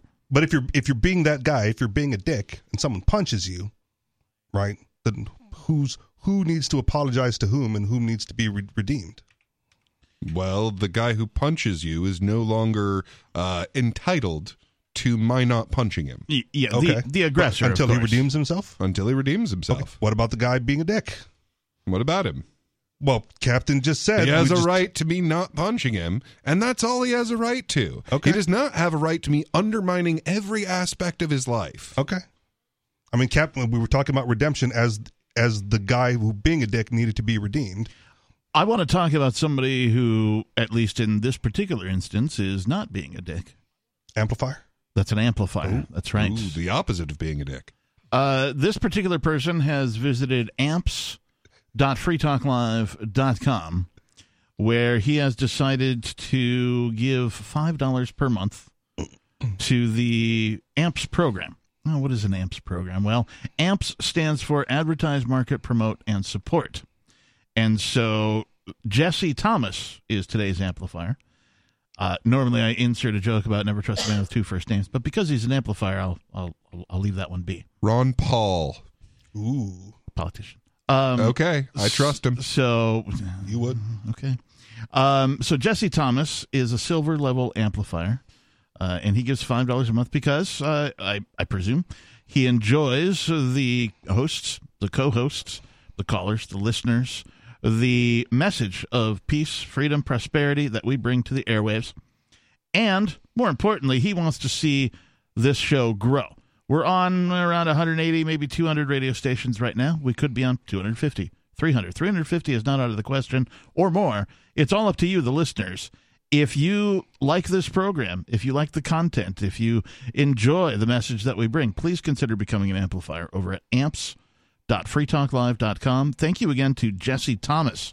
One We of these days, you're going to thank someone who just forgot to cancel their subscription. And, like, I mean, I'm pretty sure I've done that already. Okay. like, you know, uh, Well, thank you for that last one anyway. yeah. uh, thank you for not canceling your subscription. We appreciate you. Uh, so we've been talking about, well, we've kind of been all over the place with religion and atheism and Oh, I, I wanted to make just one quick note on the like, well, if the soul's this powerful No. thing, then why haven't we had some detection of it? It's like, okay, um, dark matter, dark energy, Uh, we have no detection of those, but people believe they exist and they're intensely powerful. And there's this thing called renormalization, where they like cancel out this insane amount of energy because it all seems to be balanced everywhere in the universe. So there's there's wiggle room. I think. Well, I would I would suggest that that's your language at work, right? It's an unknown phenomenon of which they put a label on. Okay. Cool. Yep. I, I'm just saying, like that is the the sort of a thing that is indicative of the possibility of something like a soul in in the sense of like a, a physical thing as opposed to like a social thing. Sure. Which, as a social thing, it's a really useful construct because it lets us do morality like really quickly and easily. Sure. And again, the as far as the the constructs are concerned, useful for certain things, but not really existing. I'm pretty sure. Uh, segue. I'm pretty sure that Peakless, you're familiar with Peter St. Onge. Mm-hmm. Are you? Oh yeah. Nope. He's a he's an economist. Okay. Uh, I I, follow uh, I listen to his uh, weekly roundup podcast. he does a great podcast. He uh, he's on on the Twitter, and I follow him there. Okay. Um, he's great on particularly from like our perspective. Okay. I don't know if he himself is a libertarian, ANCAP, anarcho-capitalist. I may have uh, read his work, but I don't usually anything. read the I have no idea, but like, it, it- like it would actually mean more to me if he's not, because like his presentation almost caters specifically to people who are. Okay. Um, so at any rate, Well, I think what happened to him is the same thing that happens to everyone who learns Austrian economics. he is a doctor, by the way, PhD. Like, Okay. once you learn Austrian economics, you either become good or evil. Either you use this knowledge to be horrible to everyone for your own advantage, you know, like your uh, your John D. Rockefeller, that sort of type, or you go, "Oh, I'd like to not be evil." So this is from uh, profsaintonge.com, P R O F S T O N G E dot com. So his own blog. All right. Fed delivers the champagne to Wall Street and to Joe Biden's reelection. It's Christmas on Wall Street as the long awaited pivot is here, with Jerome Powell announcing the Fed's giving up on inflation and turning to that long promised recession. The so- Giving up? What does that even mean? the so-called Federal Reserve dot plot, which measures Fed members' rate projections, went dovish, meaning inflationary, for the first time since the pandemic. Can you expand on that in layman's terms? What does he mean? The so-called Federal Reserve dot plot, which measures Fed members' rate projections, went dovish, for, meaning inflationary, for the first time since the pandemic. Yeah, so I I think that everyone's making a much bigger deal out of this than it looks to me like it is. But so here's what happened. Uh Jerome Powell, the chairman of the Federal Reserve, got up there and they and talked about this and released these uh this this plot of like okay here is what we the the several members of the Federal Reserve we each got together and we will release this anonymously but each one of these dots represents what we think the future uh, federal funds rate will be for the next three years Okay, so continuing on, Bloomberg was downright giddy, trumpeting that the great monetary pivot of 2024 is nigh. Stocks, bonds, and currencies all soared as the financial markets filled up the punch bowl and lined up the coke and hookers just when Joe Biden's election campaign needed them most. Yeah. I'd also like to point out that even on the dot plot, two of the dots, uh, who knows which two those are, but two of the dots said no, it is going to be completely exactly where it is right now for all of 2024. All What, sorry, fill me back in a little bit because there's a lot of language in there that I'm trying to wrap my head around. they so basically the Fed got up, they drew a graph I with got some dots on what it. are the what are these dots represent? Like where they think They- the interest rates are going to be? Exactly. Okay. Exactly. What each of them, uh, each of them makes their guess of what the average federal funds rate is going to be for for these years, and two of them guessed that the that next year it's going to be exactly where it is right now on average all through Okay. the year, and uh, the rest of them guessed that it will be be, lower. lower, Okay. uh, as an average next year. And people got excited on Wall Street that it was going that the projection is going to be lower. Right. Okay. so excited. Well, we'll find out in a minute. Uh, all courtesy of a Federal Reserve that apparently has traded the Paul Volcker baseball cards for a very clever inflation fighting strategy of let her rip and hope for the best. Indeed, Mike Alfred ventured that Janet Yellen and the big guy himself, Janet Yellen, intervened with some pointed dialogue with Jerome Powell about their ability to punish the Fed for wrong think. So, okay, if we go back to your claim about the Austrian economists and the Austrian economics, mm-hmm. right? The the inflation they control the inflation. They're the they're in charge of the money supply, at least for the United States. They're the central bank. Yes. Yeah. So if they if they want to reduce inflation, Well, kinda. So they are in control of it, sorta. So the the the well, other they control side the of, inflation. They don't well, control the effects. so here's the thing. The other thing is that, and this is sort of the unspoken actual thing that the Fed does, is the money printing. But the money printing is We'll done at the behest of Congress. So Congress says we're going to spend this much more money than we took in in taxes. Okay. Now at that point, I mean, there's not the, much the that Federal the Fed Reserve's can do. hands are tied. Right. They have to wiggle something or waggle another something so that that much money comes into the the federal government's spending budget. So- What's the point of calling it separate and you know not a real government agency? so that we get to pretend that the government Oh, doesn't print money. Right. We're, we're- Because that would be illegal if that's what they were doing. I which thought they were just are. compelled to buy treasury bonds, and that's how the money got We'll, introduced. we'll, we'll get to the point of this in just a minute, but we're sort of, you guys are talking sort of around the happenings, right? The thing that happened is, uh, you know, the Fed got up, they did a song and dance, right? And then what Same old happened? story. And then what and happened? everyone's like, "It's uh, it's party time." Markets reacted like a San Francisco junkie on a UBI, Yep. Pooping in the street. with literally everything Kinda. going up except the dollar. On In- Wall Street. including gold, which rallied $60 in the space of hours.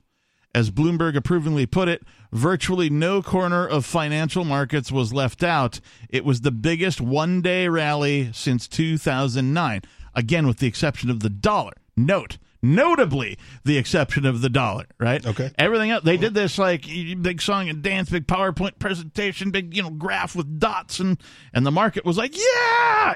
But like the dollar remained unaffected, Right. notably. Yeah. Um, why did markets go wild? Well, because despite ongoing inflation, Jerome Powell just signaled the green light for a speculative mania. Last year was a lean one on the street, with Dark Jerome warning that pain is coming as he strangled financial markets to clear room for the federal government to spend everything their dark little hearts crave. Now, Jerome apparently traded his dark warnings about exuberance with all but begging Wall Street to exuberate away. The problem is, given inflation's nowhere near licked, this is essentially the Fed giving up. In a recent article, Peter St. Onge worried about the Fed repeating the catastrophic events of the 1970s stagflation when it eased in the eye of the storm and setting off another inflationary crisis. In fact, looking at core inflation, it's merely running at double the Fed's target. Yet, here's Jerome desperately flicking matches on the next tissue fire boom. So again, help me out. What does the Fed giving up, quote unquote, look like? Okay, so uh, what everyone thinks that the Fed has done is that they will no longer be suppressing prices by having these high interest rates. Okay. Now, that's what everyone has has come to the conclusion that this means that that it means a there's not going to be any further rate hikes, Okay. and b that the rates will in fact come down. Okay. Both of which mean that there's going to be easier money for everybody than Ah. if they than if they uh, hiked rates again. Okay. The So in, in, inflating another bubble. Yeah. Now here's the thing though. They didn't actually do anything. They kept rates exactly where they were at, but they announced that in the future they will bring them down at some point next year. and everybody went, "Yeah." Maybe. I mean, that's how that's how speculation works. right. Yeah. Well, and and it's worth pointing out that if they ever do, we are going to see a stock crash.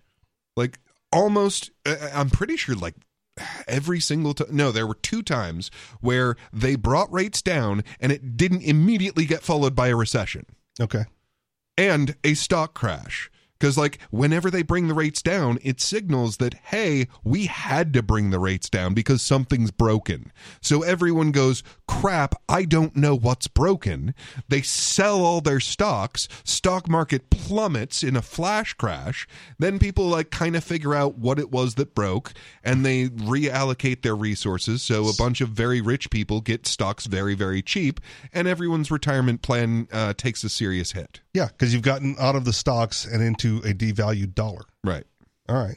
So what's next? The Fed's praying for a soft landing, but the biggest problem is it's not going to work. The Fe- this says the Federal Reserve. Nice. the Federal Reserve has never, in its 110 years of existence, pulled off a soft landing. Yeah, keep in mind the Fed is only 110 years old, and the amount of Already damage devalued the dollar down to nothing. Yeah. Mm-hmm. The media hypes it every time, but it's a myth, a mirage, a fairy tale to help Wall Street traders sleep. In fact, the Federal Reserve has a single recession play hike till it breaks, then flood money to bail them out.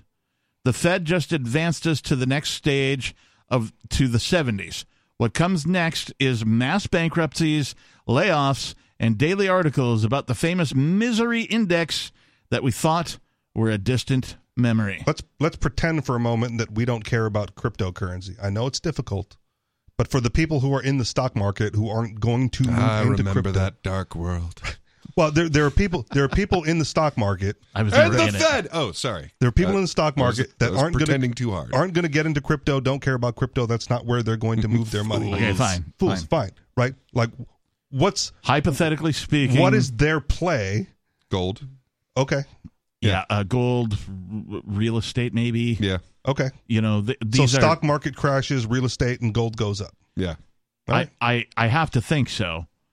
Real estate's kind of a sticky wicket because of the the way it's all like financed and taxed and the banks and and all that kind of stuff. But uh, generally speaking, uh, owning land almost is never a bad idea. Yeah, it's kind of how they uh, how they at least used to uh, bribe their voter base. Okay. Was because you had a whole bunch of voters. The like largest uh, chunk of voters was you know baby boomers, most of which like owned their own home. Boodemers?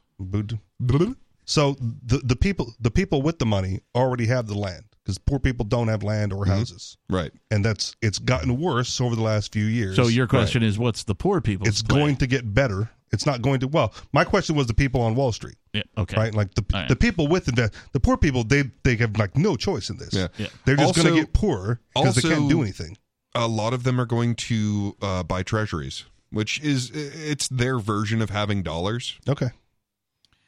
I just don't know how you get out. I don't know how you go from like stocks, which presumably indicates some sort of value in whatever company you're, you're buying into, into worthless dollars, and that's like the best play you have. Like, Oh, yeah, no, I'm that's- selling everything. Yeah, no, that's that's the thing because dollars have a predictable uh, rate of decline. Okay. whereas stocks have a completely unpredictable outcome. Well- and if you look at if you look at the big movers and shakers, uh, uh, Berkshire Hathaway, uh, J.P. Morgan, like the heads of these things are selling huge amounts of their stocks. Got it. So yeah, that is exactly what they're doing. They are moving from stocks, which tend to go up.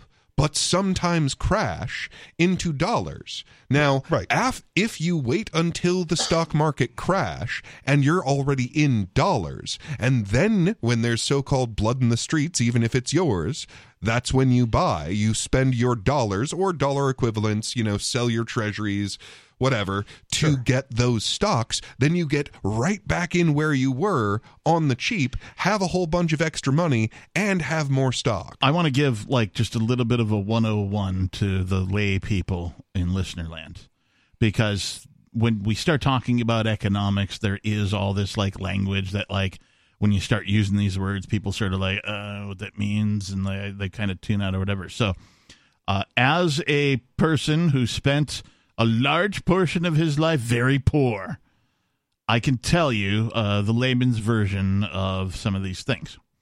So uh, you're living paycheck to paycheck. You uh, you make less than what your outgo is. You're just worried about buying food, paying your rent, that kind of a thing. How can you possibly uh, shield yourself from this oncoming economic storm. That would be good information. Uh, so the first thing I want you to understand is what is an asset, right? When we talk about economics, oftentimes people say, well, you have to leverage your assets, okay? So in poor man's terms, me having been a formerly poor person, the only asset that I really ever had was an electric guitar. Hmm. Right? Now, this asset I was able to leverage by taking it to the pawn shop mm-hmm. and obtaining a loan on said guitar. Right. Let's say the guitar was worth 500 bucks. You take it to the pawn shop. At most, they're going to give you like 100 bucks on a loan that you have to pay within 30 days.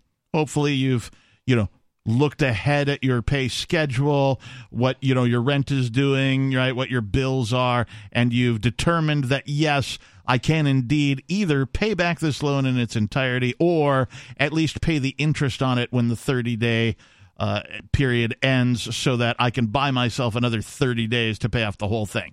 So let's say the interest rate is 30 bucks, right? You borrow 100, you owe 130 to get your $500 guitar back, right? You're leveraging the asset, the guitar.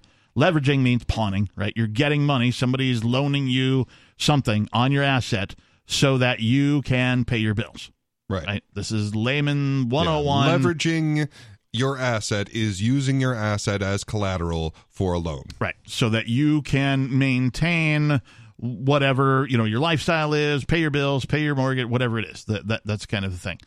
So now you've engaged in a market opportunity, right? Where now you have to figure out how you're going to get the money to pay that off, right? And with a pawn shop loan, you know, it's pretty easy. You either uh, pay it off in full, get your guitar back, or you pay the 30 bucks and they renew it for a period, whatever that period is. Some pawn shops are one month, 30 days. Some pawn shops are 90 days. So that 30 bucks might be due in 90 days just to renew the loan. They'll continue to hold on to your asset until you either pay it off, you or pay the interest, or you do neither, and then you have uh, lost the asset. The asset now becomes theirs. How is this helping poor people? I'm explaining terminology. Okay. Right.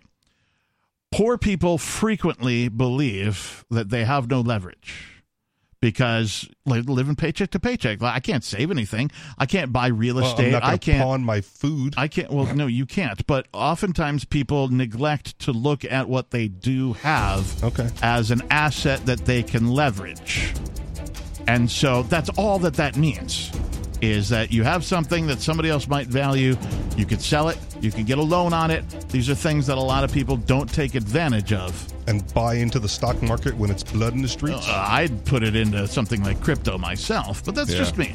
603 283 6160. More Free Talk Live is coming up, including who hands up medical records?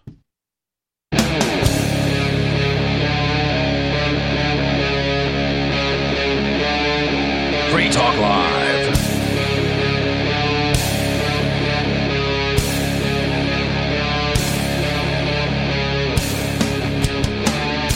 Welcome back. Thank you for tuning in and listening to tonight's edition of Free Talk Live. We are a live call in radio program where you can call and talk about whatever is on your mind. The telephone number 603 283 6160. Again, 603 283 6160. In the studio tonight, it's myself, the Reverend Captain Kickass, joining me. Peakless Mountaineer and, and Richie Rich Before we go on, you can confused learn me with the end. you can learn about the awesome things happening in New Hampshire in our march towards liberty in our lifetime. And our friends at Porcupine Real Estate are hosting a series of webinars to educate you on the expanded freedoms enjoyed by New Hampshire citizens. Reserve your seat today at move.freetalklive.com. Topics include gun freedom, medical freedom, political freedom victories, and they also have a couple of best practices for moving to the free state and finding housing. These webinars are super helpful and free to attend once you're registered at move.freetalklive.com. Visit their YouTube channel, Porcupine Real Estate, for videos from past presentations and sign up for upcoming webinars for free at move.freetalklive.com. All right. So I was uh, I was you know doing a little bit of 101 on language uh, when it comes to uh, finance, right? Because uh, we start talking about economics, all this language comes up that most people are like, eh, what does that mean? So we've covered what an asset is, we've covered what a loan is, uh, we've covered what leverage is.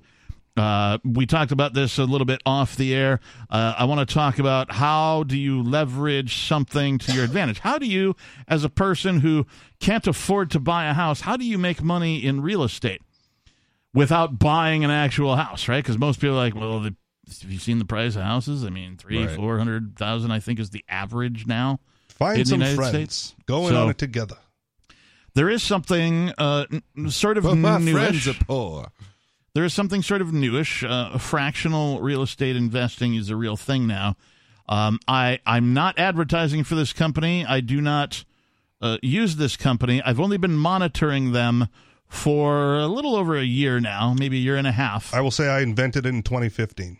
That's fine. Okay. But they offer a fractional real estate investing product that you can get into for something like five or six hundred bucks. Nice. Mine would have been cheaper. And the idea is that it's a whole bunch of it's kind of like a crowdsource, right? A whole bunch of people get together, throw 500 bucks at them. They go out and buy some sort of real estate which they then turn around and rent. So it's usually an apartment building, something along those lines that they purchase. And then after the management fees and you know the mortgage and the taxes and all that stuff is paid, uh, they divvy up whatever profits uh, are left over at the end of the month out of their investments, and then give you the option: Would you like to take your profits? So let's say it was, yeah, I don't know, fifty bucks, right? You put in your five or six hundred bucks, and they're like, hey, uh, it's the end of uh, you know this period, and uh, you know you've made sixty bucks. Well, let's call it fifty bucks for easy math. You've made fifty bucks. What do you want to do? Do you want us to put that in your bank account, or do you want to roll it over and increase the amount of money you've invested so that the next time there's a payout, you get a bigger chunk? So instead of 50 bucks, you might get 60 or something like that. Uh, so for the first time in human history that I'm aware of, fractional real estate investment is possible even for those who can't afford to buy a house. So it's Been around since 2015. So so if you can get up enough money, right? Uh, pawn a guitar, you know, sell a power tool. I don't know. You know, I don't know how you're going to go about doing this, but if you can get up enough money, there are organizations like this one that I'm talking about. I'm not going to name them on on air. I don't want to, you know, give people uh, free advertising, right? But you can go find them online uh, where they do this fractional real estate investing and you can benefit from it even though you can't afford to buy a house. Maybe you're saving up to buy a house and you want to make that down payment even bigger. Maybe you, you, only have 500 bucks in the bank. Maybe you only have a thousand bucks in the bank. You can take a portion of that, put it into something like this, get yourself a passive income of 30 to 50 bucks a month going on and just keep stacking that until finally you have enough for your down payment. And as I understand, you could uh, use that fractionalized share as part of the uh, collateral to make your uh, down payment on your own house a little easier for you. Yeah, you can also do creative things like if you are working a Joe job and you have a 401k, you can actually roll money from your 401k into this fractional real estate uh, type of organization. And then now your real estate investment is tax free. So it's a very interesting concept that uh, you know you just have to be smarter than the system to figure out how you're going to benefit from it, whether you're going to do it pre-tax or post-tax and that kind of a thing, right? Like do your research before you jump into anything. Don't be like Captain said a thing on air and I did it and I lost a bunch of money. Don't do that. Smarter than the system is a dangerous game, man. The house always wins. Yeah, but the house is also always bribing. Okay. So I mean, no, that's why that's why uh, in general, in general, uh, home values go up, in spite of the fact that the homes themselves are slowly falling apart. Yes. Right, because they're bribing their voter base. And if you can trust them to continue to vi- to bribe this voter base, then this is probably a good investment. But you never know. They might just be like, yeah, you know, our math tells us that this much of the boomers have died off. So we're just not going to keep this propped up any longer. That was my biggest fear at the beginning of this current, I'm going to say, real estate bubble. Mm. Was the the value would go down, but go up in in real dollars. Mm. Right, like you would you would lose purchasing power even though you got paid more for your house when you sold it later. Yeah. Right. because of the inflationary pressures pressed against you know the the devaluation. I was like, oh man, they're gonna think they got away. You know, people people who sell Oh, later. and what sucks is that you have to pay taxes on that anyway. Yeah. Not on the purchasing power, on the added dollars. right, Right. Yeah.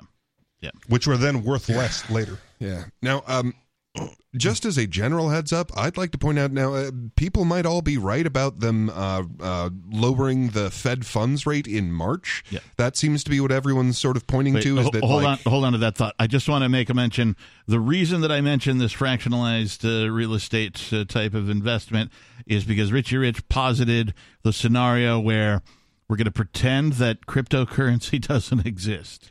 If I had five hundred bucks, I would probably put it into cryptocurrency before I put it into real estate. But if like that's not your thing, right? This real estate option might be a good idea. Well, And and, I- it- and crypto's super volatile right now. So, like, depending on whether that uh, spot ETF gets uh, approval from the SEC or not in January, like, real specifically between the 5th and the 10th of January. Yeah.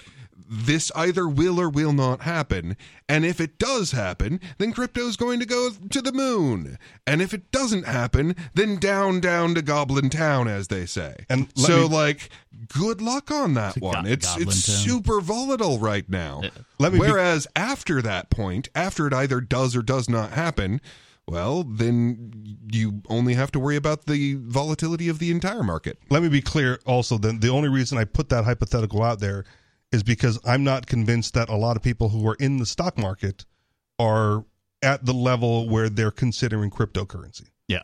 right? Yeah. So we, I wanted I wanted to take that out of the equation Yeah. on what to do if you like if you're in the stock market, right? Again, the the presumption is that this is the value of the companies that you're invested in, Yeah. and the stock crashes.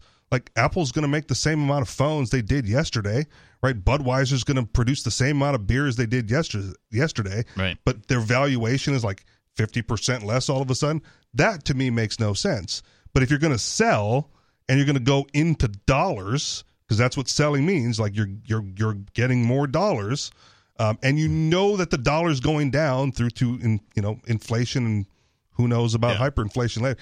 It's that doesn't seem wise. So they have to go somewhere, and I just wanted, and they're not going into crypto necessarily. So where else would you go? And you guys said gold and metals and other things. Right, Like, and, all right, and that's estate. how real and- estate yeah. came into, and into so play. here's here's the thing. So let's uh, let's take crypto out of the equation here for a We- second. okay. Okay. So I'm convinced that some crazy nonsense is going to happen specifically in March of next year. So you've got uh, uh, this thing called the reverse repo rate, which is basically banks uh, putting their money in a bank. Okay. Only it's a super bank bank, so that you actually get a decent return off it. So that is drawing down to zero in about March. You've got uh, household savings.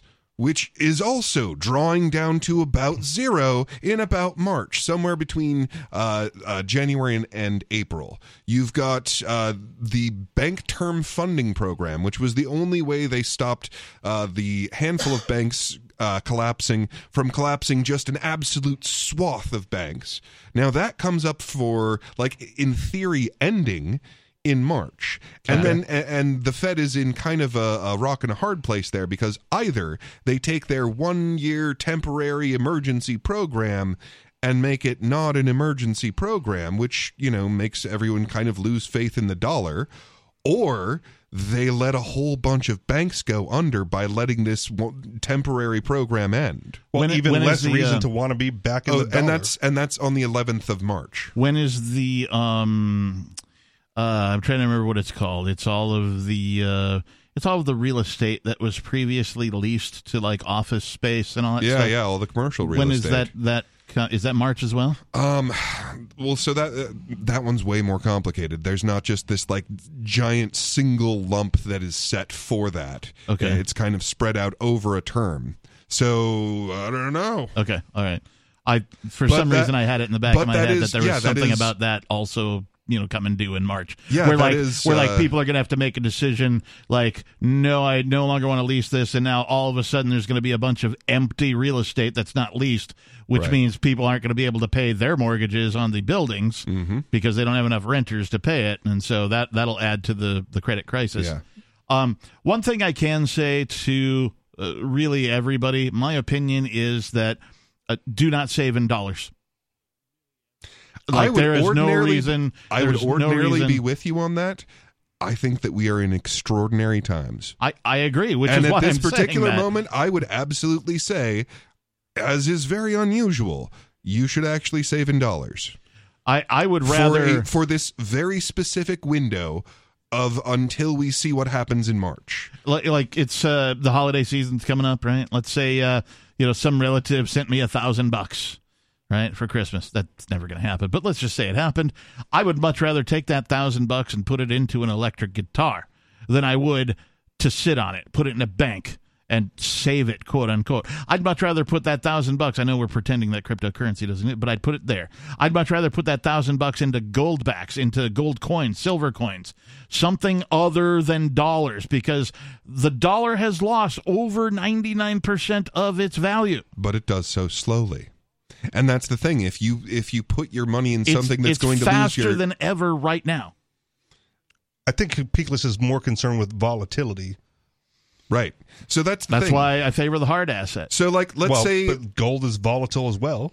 Well, right. So, okay, let's say that you've got uh, your 500 bucks from Christmas and you put it into that uh, fractionalized uh, Real uh, estate. real estate, right? So now you've got a little fraction of real estate instead of your 500 bucks. And it's paying me, you know, 20 bucks a month Right. or whatever. Right. And Passive then, income. And then let's say we have a 2008 occurrence. So that real estate is now worth crap and you're not getting your rent paid. Or your 500 in order to uh, sell that asset, that fractional asset, you can only get 200 bucks for it. Right. So that's a bad situation to be in. Sure. Whereas if you'd held on to your 500 bucks, wait until this happens, and then you buy your fractional uh, share, you could have gotten two of them. Right, but you're playing a big game of what if at that point. Well, that's why you guys are giving different advice, Right. Yeah. right? It, it's one one of them is more likely to occur than the other, and one of them is more risk averse than the other, Mhm. right? And that's why I'm a big fan of half. Okay. So, like, maybe I'm right, maybe I'm wrong. So, okay, so I've got this, you know, uh, investable amount of whatever it is. Yeah. And, like, okay, I'm concerned that something's going to happen in March that makes things really cheap for me to buy stocks or crypto or gold or whatever. Well, I'll go ahead and put half in now because at the moment prices are going up.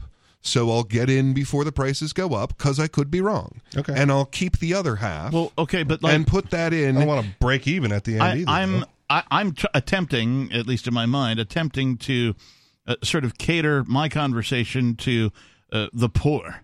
Right Yeah. now, I know poor people who you know minimum wage job, burger flippers, whatever you want to call them, who you know they get like their income tax return every year, or maybe they, They get look a, forward to it. They, they maybe they get a little bonus at the end of the year. Their employer's like, hey, there's an extra hundred bucks on your check. Thanks a lot, right? That kind of a thing. Like the habits of of the poor are such that they rarely get anything that gets them ahead of the curve. And so, because they rarely get it, they do things. And I've seen this in action. Uh, they'll blow it all on pull tabs. I don't know if you know what pull tabs are, but uh, you go to the bar. You're talking like scratch tickets? It's kind of like that. You go to the bar and it's like three tabs on a card. You open them up, and if it's got a line through it, you win whatever the prize is at the end All of right. that thing. so they're gambling. So they're gambling. Yes, All right. it's a gambling game that you play. Or uh, they will go buy scratch tickets. Uh, they will buy several lottery tickets. Right. Uh, they will. They will uh, put that money somewhere far more risky than something like real estate or something like gold or something like property.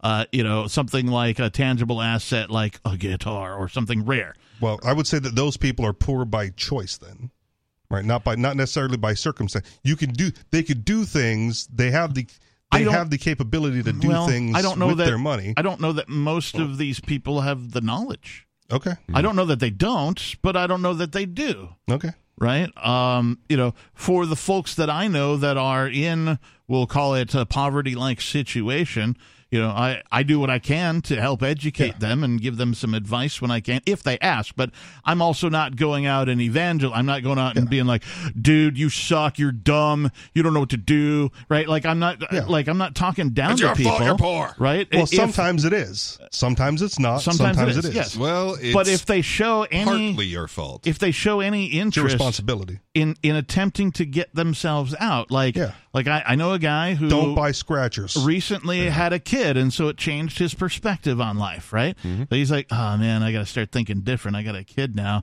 You know, normally what I do with my tax return is go blow it at the bar and buy a bunch of lottery tickets and you know blah blah blah. Right? Go to the Yeah. casino and maybe I'd make out, maybe I wouldn't. Whatever. He's like, but now I got to think about stuff. Yeah. You know, and like, how do Generally, I being take poor is expensive. Right. And how do I like for for the poor really the big question is is how do I take whatever little bit of money I eventually get somehow some way. Maybe it's because I get paid by the week and this month I get the quote unquote extra paycheck. Yeah. That's not hmm. dedicated to a thing because the four paychecks paid for my rent and whatever, or it's the tax return, or it's some sort of a bonus, or they earned a commission somehow. You know that th- these are the kinds of things I'm talking about. How does how does a poor person take some little quantity of money and make that money make money for them? Not by leaving it in the bank. Bingo. But the, Yeah, the so- riskier the riskier the proposition, the, the the bigger chance you have of making that a lot of money comes with the greater risk of losing it. Right. So Right, like you your can win the scratcher, lottery, your yeah. pulled yeah, yeah, like the all of those. Really high reward, extremely low probability. Yeah. So uh, I run into this with uh, with crypto when you're looking at different kinds of cryptocurrencies. So like if you or put the new in, ICOs. Yeah, like if if you put that in Bitcoin, you know it's not going to zero. It has the lowest probability of going to zero. Right. But you also know it's not going to suddenly be worth a thousand times what it's worth now tomorrow. That train has passed. Right. The, the people that got on that train early and got their 10,000 fold returns. Right. Like we're unlikely to see that in the cur- in the modern Yeah. cycle. If you see that, you have more things to worry about because it means the dollar has has poofed. Which Now- is likely as well. Right. Poof. Right. Now, And it's gone. Now, a, a little, oh, look, a new meme coin with a dog on it. Well, I mean, that might very much have as much value as your scratch ticket, but it also might 100x. So you might, you know, put 10 bucks in that, and suddenly you've got a thousand bucks. I was talking to a friend about this years ago when it was almost at its minimum. Like, and he he pulled up the chart and he goes like, "Look at this." You know, Dogecoin was like point zero zero zero zero zero three, and he's like, you know, I've and as he's showing me this, like, I'm going to invest right now. I want to put some money in right now. I'm like, why? He goes, well, because the the downside risk is almost nothing mm-hmm. because it can only go down like two more decimal points right. right? But the upside, like if it ever does swing back into cycle, and it did with Elon, right? Was it was like a whole dollar, Right. and so if you had, you know, if you put like a hundred bucks in at like point zero zero zero zero three, Right. and all of a sudden it's a dollar, well, y- you've made out like a bandit. Yeah. So you- If if Yeah. Doge ever hits one penny, uh, I'll be a wealthy man. okay, I don't think it's ever going to, but eh, who am I to say? I so don't you know got anything. it. You got in after the dollar spike because it did. did go up to a dollar. I did. Yeah. All right. Yeah, yeah.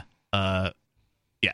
Uh, and I only did it because um, I was trying to get another friend of mine into crypto, Okay. and of course, all the at the time at that moment, all the press was Doge, Doge, Doge, Doge. Yeah. Right. And he's like, dude, I threw like a hundred bucks at Doge. I know it's only worth point zero zero zero one or whatever the hell it was at the time. Well, it's I'm- actually worth almost 10 cents now, so. I'm like, You mean if it's worth a no, dollar? I'm be a sorry, not. Doge, uh, Shiba Inu. Oh, Shiba Shiba, Inu, Inu. yeah. Yeah. Uh, so so he threw a hundred bucks at Shiba Inu. Sorry, it wasn't Doge. It was Shiba. Whatever. Inu. Uh, so he threw a hundred bucks at it because that's you know I was like, do your research. He's like, no, I'm getting Shiba Inu. he didn't do any research. I'm like, okay, you know what? Just to play along, I'll throw a hundred bucks at Shiba Inu as well, and that way he and I can communicate about the markets. You know, is it going up? Is it going down? What's Shiba Inu up Yeah. to? You know, how, how do we? Uh, what, what do we call it? speculate right on what It's it might do speculative. right you know can we you know he you know maybe at some point he'll want to learn how to transduce Shiba Inu But if you got a $100 to spend- or something like that yeah. If you have a hundred, if you have a hundred dollars, you're like, I'm, I can set this on fire. Like I care so little about this hundred dollar bill. Then you can speculate on any number of the, you know, the the new coin offerings, the initial coin or any other crypto that comes along that they're pumping and dumping. I, I did it because in and get I out. consider this particular person a brother of mine, right? Sure. You know, and I want to, you know, help educate him on how cryptocurrency works, how wallets work, how speculation works, and all that kind of But if you're poor, right, and you can't afford to burn that, maybe you don't speculate Mm. on those types of crypto. Yeah, if I was if I was poor and trying to like get out of that with this, I'd be uh, farming airdrops. Like you can take tiny, tiny amounts of money, move it around, and sometimes they will just drop these coins on you. You can sell, I would again say half, and suddenly you've got something that might go up, and you've got some actual money. 603 283 6160. How do poor people create wealth? If you've got an answer to that, give us a call. We've got more Free Talk Live coming up.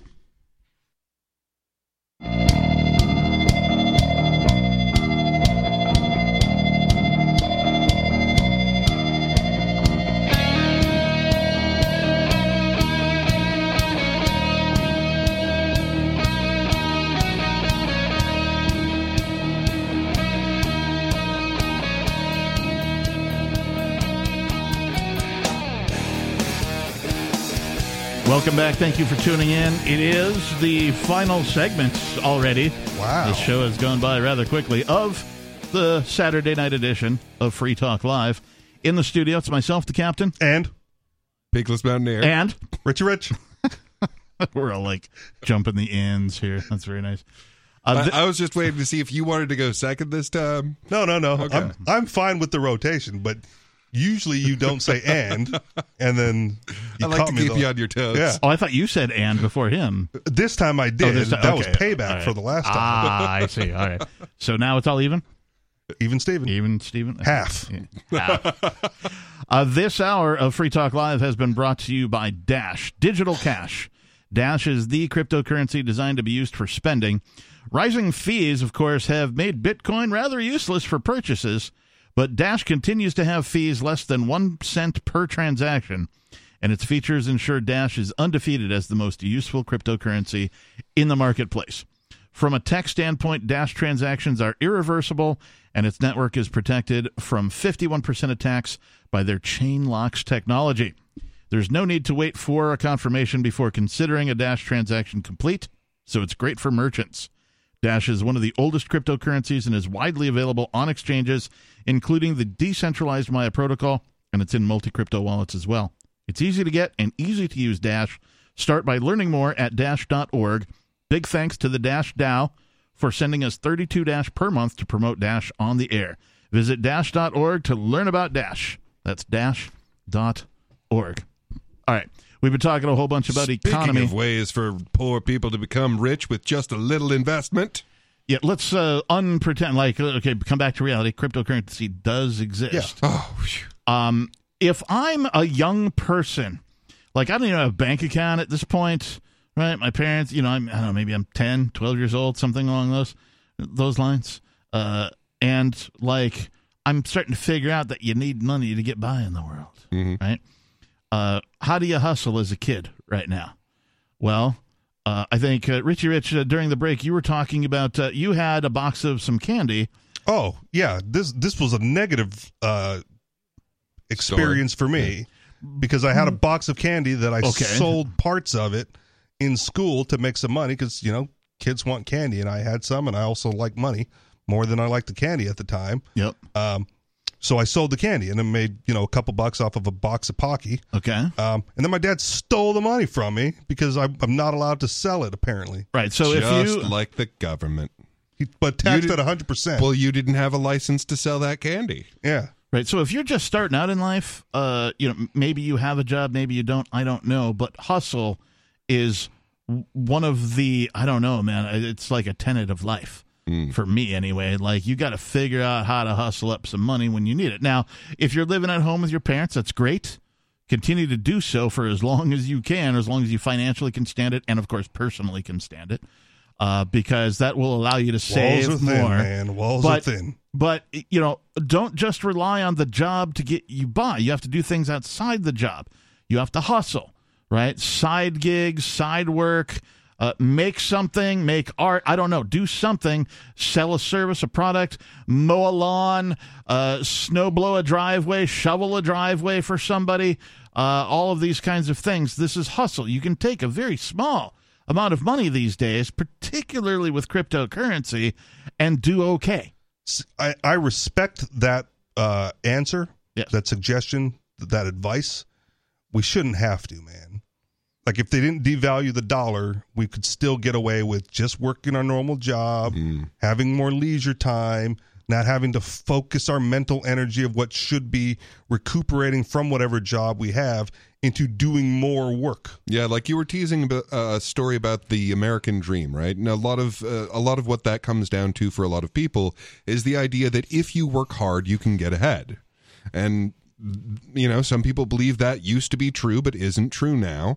And a lot of what would make that true You have to work smart. well, if we weren't being stolen from every moment of every day Oh, by know. money printing, then it would be possible for honest hard work You would certainly earn more. ahead. Yes, you would certainly earn more and get ahead faster than than you would be able to today. But we live Absolutely, one hundred percent. But we live in the absolute peak of human thievery.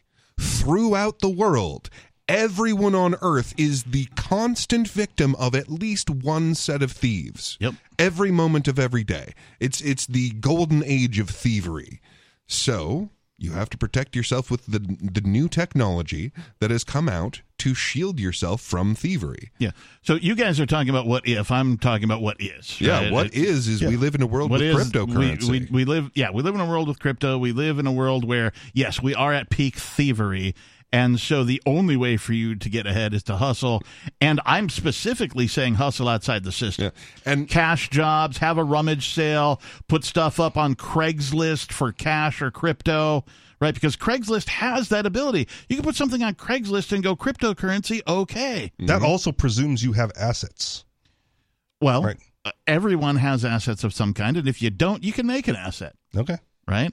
Uh, that's what I'm saying. Like you have to be creative to hustle, right? You have to. It's just it's what is right now. It shouldn't be. I agree with you, but it's just what is. If you want to get ahead, you want to uh, get out of your poverty state.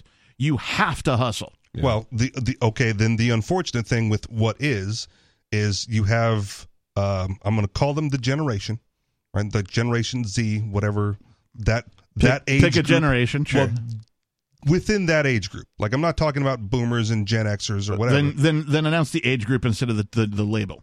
well, like uh, age what to what? uh teens to mid 20s, maybe even 30s. Okay, so 15 to 30. 50 sure, why not? Okay. Like that age group is is at a point where they look around and they know they're in a bad situation. Yep. right. What am i to do? And one of the easiest options presented to them is vote for this guy and we'll give you some of the rich people's money. And they want the free stuff. Like the i want free health care right? I want i want universal basic income.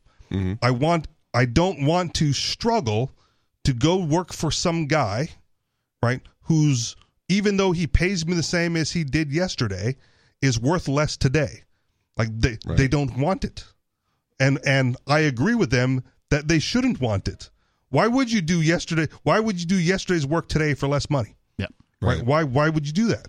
But the option presented to them is not hustle because you're getting the same worthless dollars even if you hustle. So tomorrow you got to hustle twice Well, as hard. Right, but you're missing out on what I'm saying. The I'm saying I'm saying yeah. hustle and then take your dollars and put it into something other than dollars. Sure, that that takes a little bit of effort and time and knowledge and whatever. Creativity. Sure, but but the easier pre- the easier option presented to them is just vote differently and we'll give you the stuff for free. Yeah, well, that hasn't worked out for anybody, has it? Uh, depends where you are. Again, if you if you're on that bottom level of the scale, and I mentioned, you know, I'm not going to mention names because I don't have names, but the example given during the break, right? Is there is a person that I am aware of who gets thirty five hundred bucks a month by the state just because she has some kids, Right. Yeah. and no job, no productive value, Yep. but survivable income.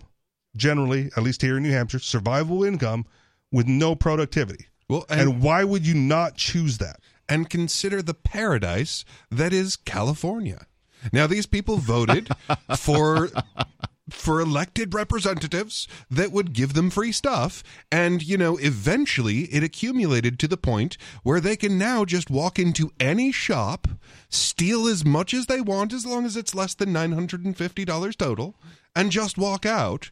And they know that they will be safe. So, like, they can get as much free stuff as they want. So why so not do it that? worked. It worked. Electing people to give them free stuff was very effective. It's not free stuff. Well, it's free to them. It's stolen. yes, that's how free to them works. I understand. Um, and I don't really want to table this discussion, but I did mention before we went to break that uh, there is a story about medical records that I wanted to get to. So we're tabling discussion, even though so- it doesn't want to. So we are for a minute. I, I just want to make this is from arstechnica.com. CVS, Rite Aid, Walgreens hand out medical records to cops without warrants. All right. Now, some folks out there are thinking that uh, you know, like HIPAA, you know, uh, there, there's some Yeah, laws right. about medical privacy. Why are these people handing out, uh, you know, medical records to law enforcement? Well, you see, there's a deity, and that deity has chosen the police to. Oh, wait, sorry. Wrong religion. All of the big pharmacy chains in the U.S. hand over sensitive medical records to law enforcement without a warrant. And some will do so without even running the request by a legal professional, according to a congressional investigation. The revelation raises grave medical privacy concerns, particularly in a post Dobbs era in which many states are working to criminalize reproductive health care. Even if people in states with restrictive laws cross state lines for care, oh. pharmacists in massive chains such as CVS can access records across borders. So this is like the morning after pill. All There- right. there- there's a little bit of that. Yeah, yeah. You're you're thinking. Lawmakers noted the pharmacy's policies for releasing medical records in a letter dated Tuesday to the Department of Health and Human Services. Secretary Xavier Becerra. Uh, the letter was signed by some reps from you know different states. Said their investigation pulled information from briefings with eight big prescription drug suppliers. They include the seven largest pharmacy chains in the country: CVS, Walgreens, Boots Alliance, Cigna, OptumRx, Walmart stores, the Kroger Company, and Rite Aid. The lawmakers also spoke with Amazon Pharmacy. All eight of the pharmacies said they do not require law enforcement to have a warrant prior to sharing private and sensitive medical records, which can include prescription drugs a person used or uses and their medical conditions. Instead, all the pharmacies hand over such information with nothing more than a subpoena, which can be issued by government agencies and does not require review or approval by judge. okay. I well, mean, that's despicable. Yeah, but what are again? What are they going after? Like, what what cause does the police or whomever have to even inquire? I, What I- are they investigating? Because they feel like it. yeah. Well, I mean, then they can just get the whole database and just get access to the whole database. They can look at whatever they want, just integrate it in with the police system. when you put your private data into a private entity, you should, in my opinion, have some sort of uh, uh, expectation of privacy. I mean, maybe. I went to a dispensary in California and waited outside because I'm like, I'm not giving them my ID and going into like that database. Yeah. Well, I mean, this is why they uh, they do the end user license agreement, right? Is so that it's very clear whether or not, yeah. yeah, or or like, yes, I agree to the terms and conditions. Wherein, which you know, of course, you never read, but it is spelled out whether or not they're going to be selling your information or uh, just handing it away. Three- So then, when they make this agreement and then they violate it because the cop said so, when they're not legally required to do that, it's definitely a breach of trust. Three of the pharmacies, CVS Health, the Kroger Company, and Rite Aid, told lawmakers they didn't even require their pharmacy staff to consult legal professionals before responding to law enforcement requests at a pharmacy counter. According to the lawmakers, CVS, Kroger, and Rite Aid said their pharmacy staff face extreme pressure to immediately respond to law enforcement demands, and as such, the companies instruct their staff to process those requests in store.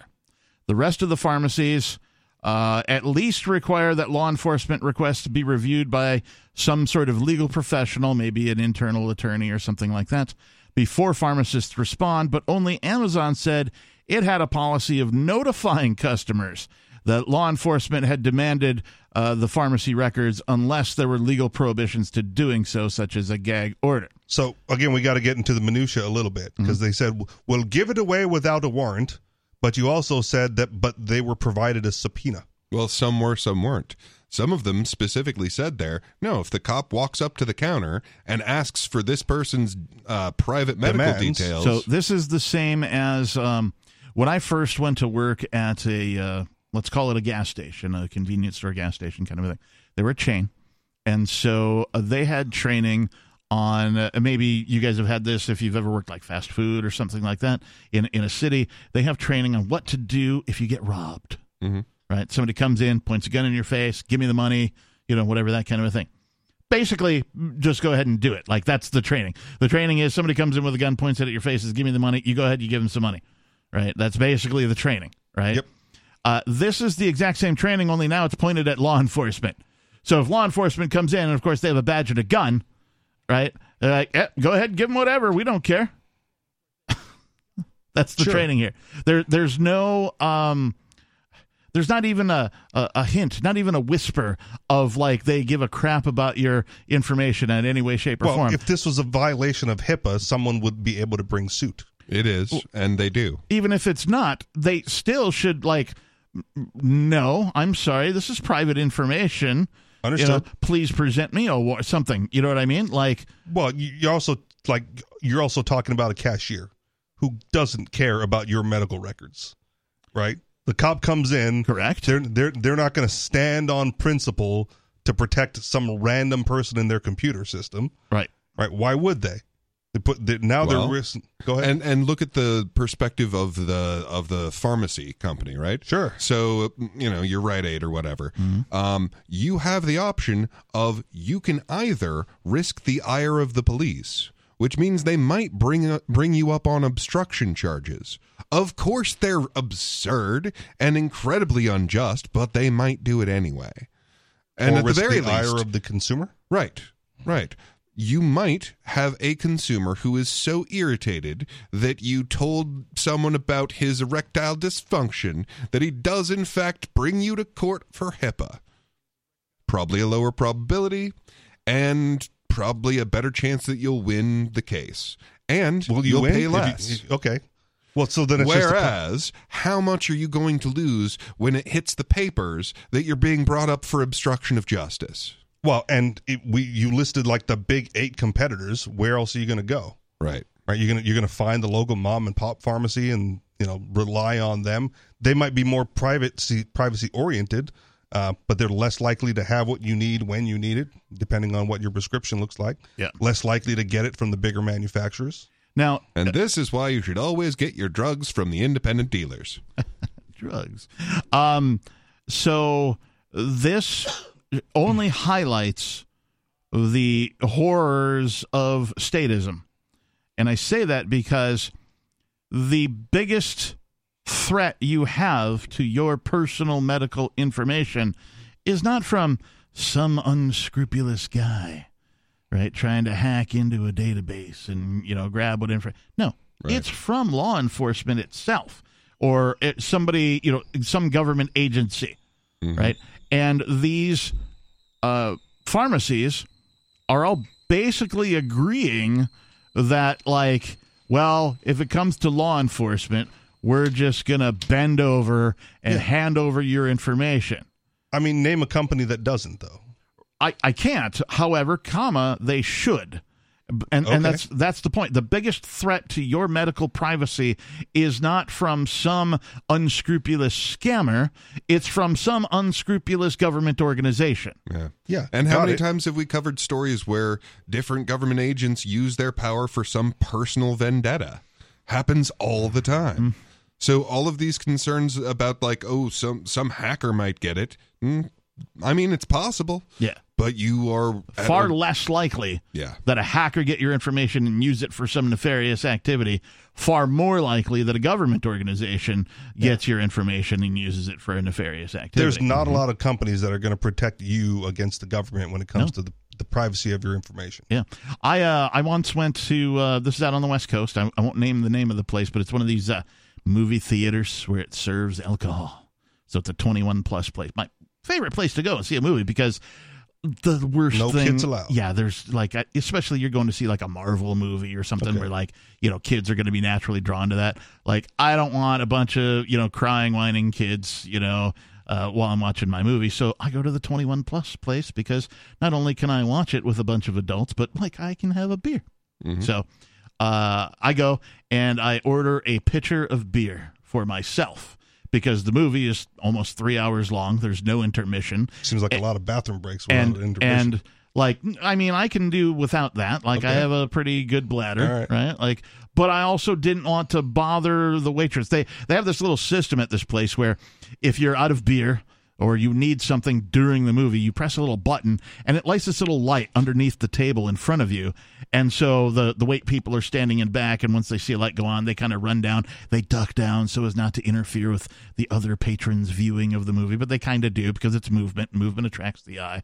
And so I didn't want any of that. And I just thought, you know, I'm going to order enough beer for me to get through this movie.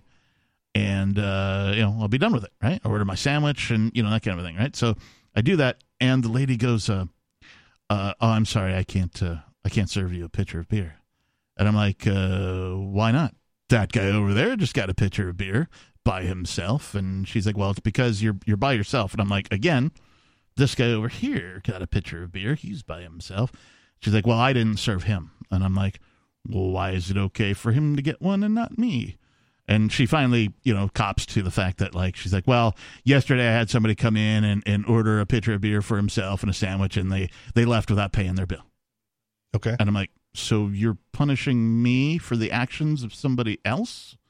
A lot of times that's how it works, man. And and she's like, she- Policies get implemented after companies. she's like, well, I'm, I'm just not going to do it. And I'm like, can I, you know, I pulled a Karen. I'm like, can I talk to the manager, please? And, and she's like, okay, but, you know, do you want your order? I'm like, I tell you what, just bring me an iced tea and my sandwich. And she's like, okay, I'll go get the manager. And she was upset, obviously. The manager comes down and he starts talking to me and the movie starts going. I don't want to be a dick. So I'm like, come on, let's, let's, you know, exit the theater, right? So I start talking to the guy. And he's like, well, it's our policy, right? And, and I'm like, can I see a copy of it?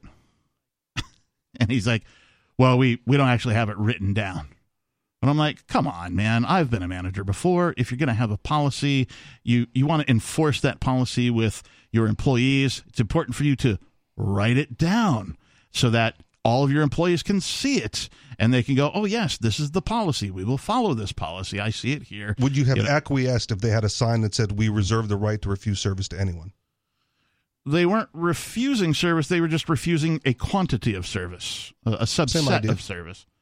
Uh, they, I didn't see a sign of that, but Okay. my my point isn't that I, I probably would have acquiesced, you know, at some point, but like for whatever reason, I was on that day with my argumentation, my debating skills, whatever it was. Maybe I was just overly personal. Maybe I was baked. I don't remember, but it turns out that what happened is uh, somebody, a law enforcement person, came through and you know sort of walked through the theater and saw you know what was going on, whatever, and uh, told this particular assistant manager that uh, they could no they they couldn't serve uh, full pitchers of beer to single patrons Okay. right? And I was like, okay. Uh, and and this guy said he said it's a law, and I'm like, okay. Did he show you the law? He's like, no, no, no. He, he- you don't understand. Uh, they come in, they just flash badges, and we do whatever they say. Yep. And I'm like, ah, Sounds about right. Ah, so there we are. And I'm like, uh, so if I go online right now and I look up uh, Washington state law and I find that there is no law, will you comp my ticket? Because I've already missed the beginning of my movie. I, I've missed out on my sandwich uh, because you know you're giving different treatment to different customers here. And he's like, sure. And so I'm like, okay, let me look it up. Hey, I don't find anything, man. You know, he's like, look, man, uh, you you make a great debate, and you've been way more like personable than like any other. Co- like I'm not I'm not being a Karen, right? I'm not yelling at him. I'm not you know I'm just being logical. I'm debating the man about what he's done and what his policies are and that kind of a stuff.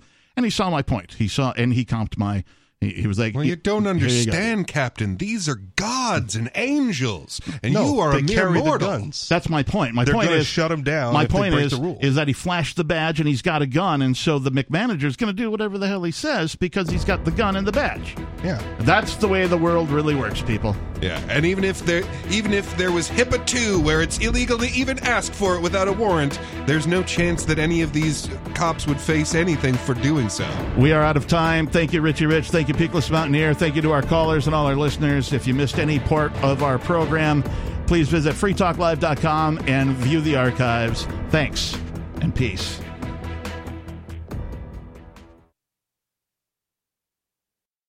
If you want to move to the free state and you're looking for some real estate, well, I know a guy who's really great. It's the realtor Mark Warden. Now you can learn more about the awesome things happening here in New Hampshire in our march toward liberty in our lifetime. Our friends at Porcupine Real Estate are hosting a series of webinars to educate you on the expanded freedoms enjoyed by New Hampshire citizens. Reserve your seat today at move.freetalklive.com. Topics include gun freedom, medical freedom, and political freedom victories. They also have a couple on best practices for moving to the free state and finding housing. These webinars are super helpful and free to attend once you've registered at move.freetalklive.com. Visit their YouTube channel, Porcupine Real Estate, for videos from past presentations and sign up for upcoming webinars for free at move.freetalklive.com. PorcupineRealestate.com.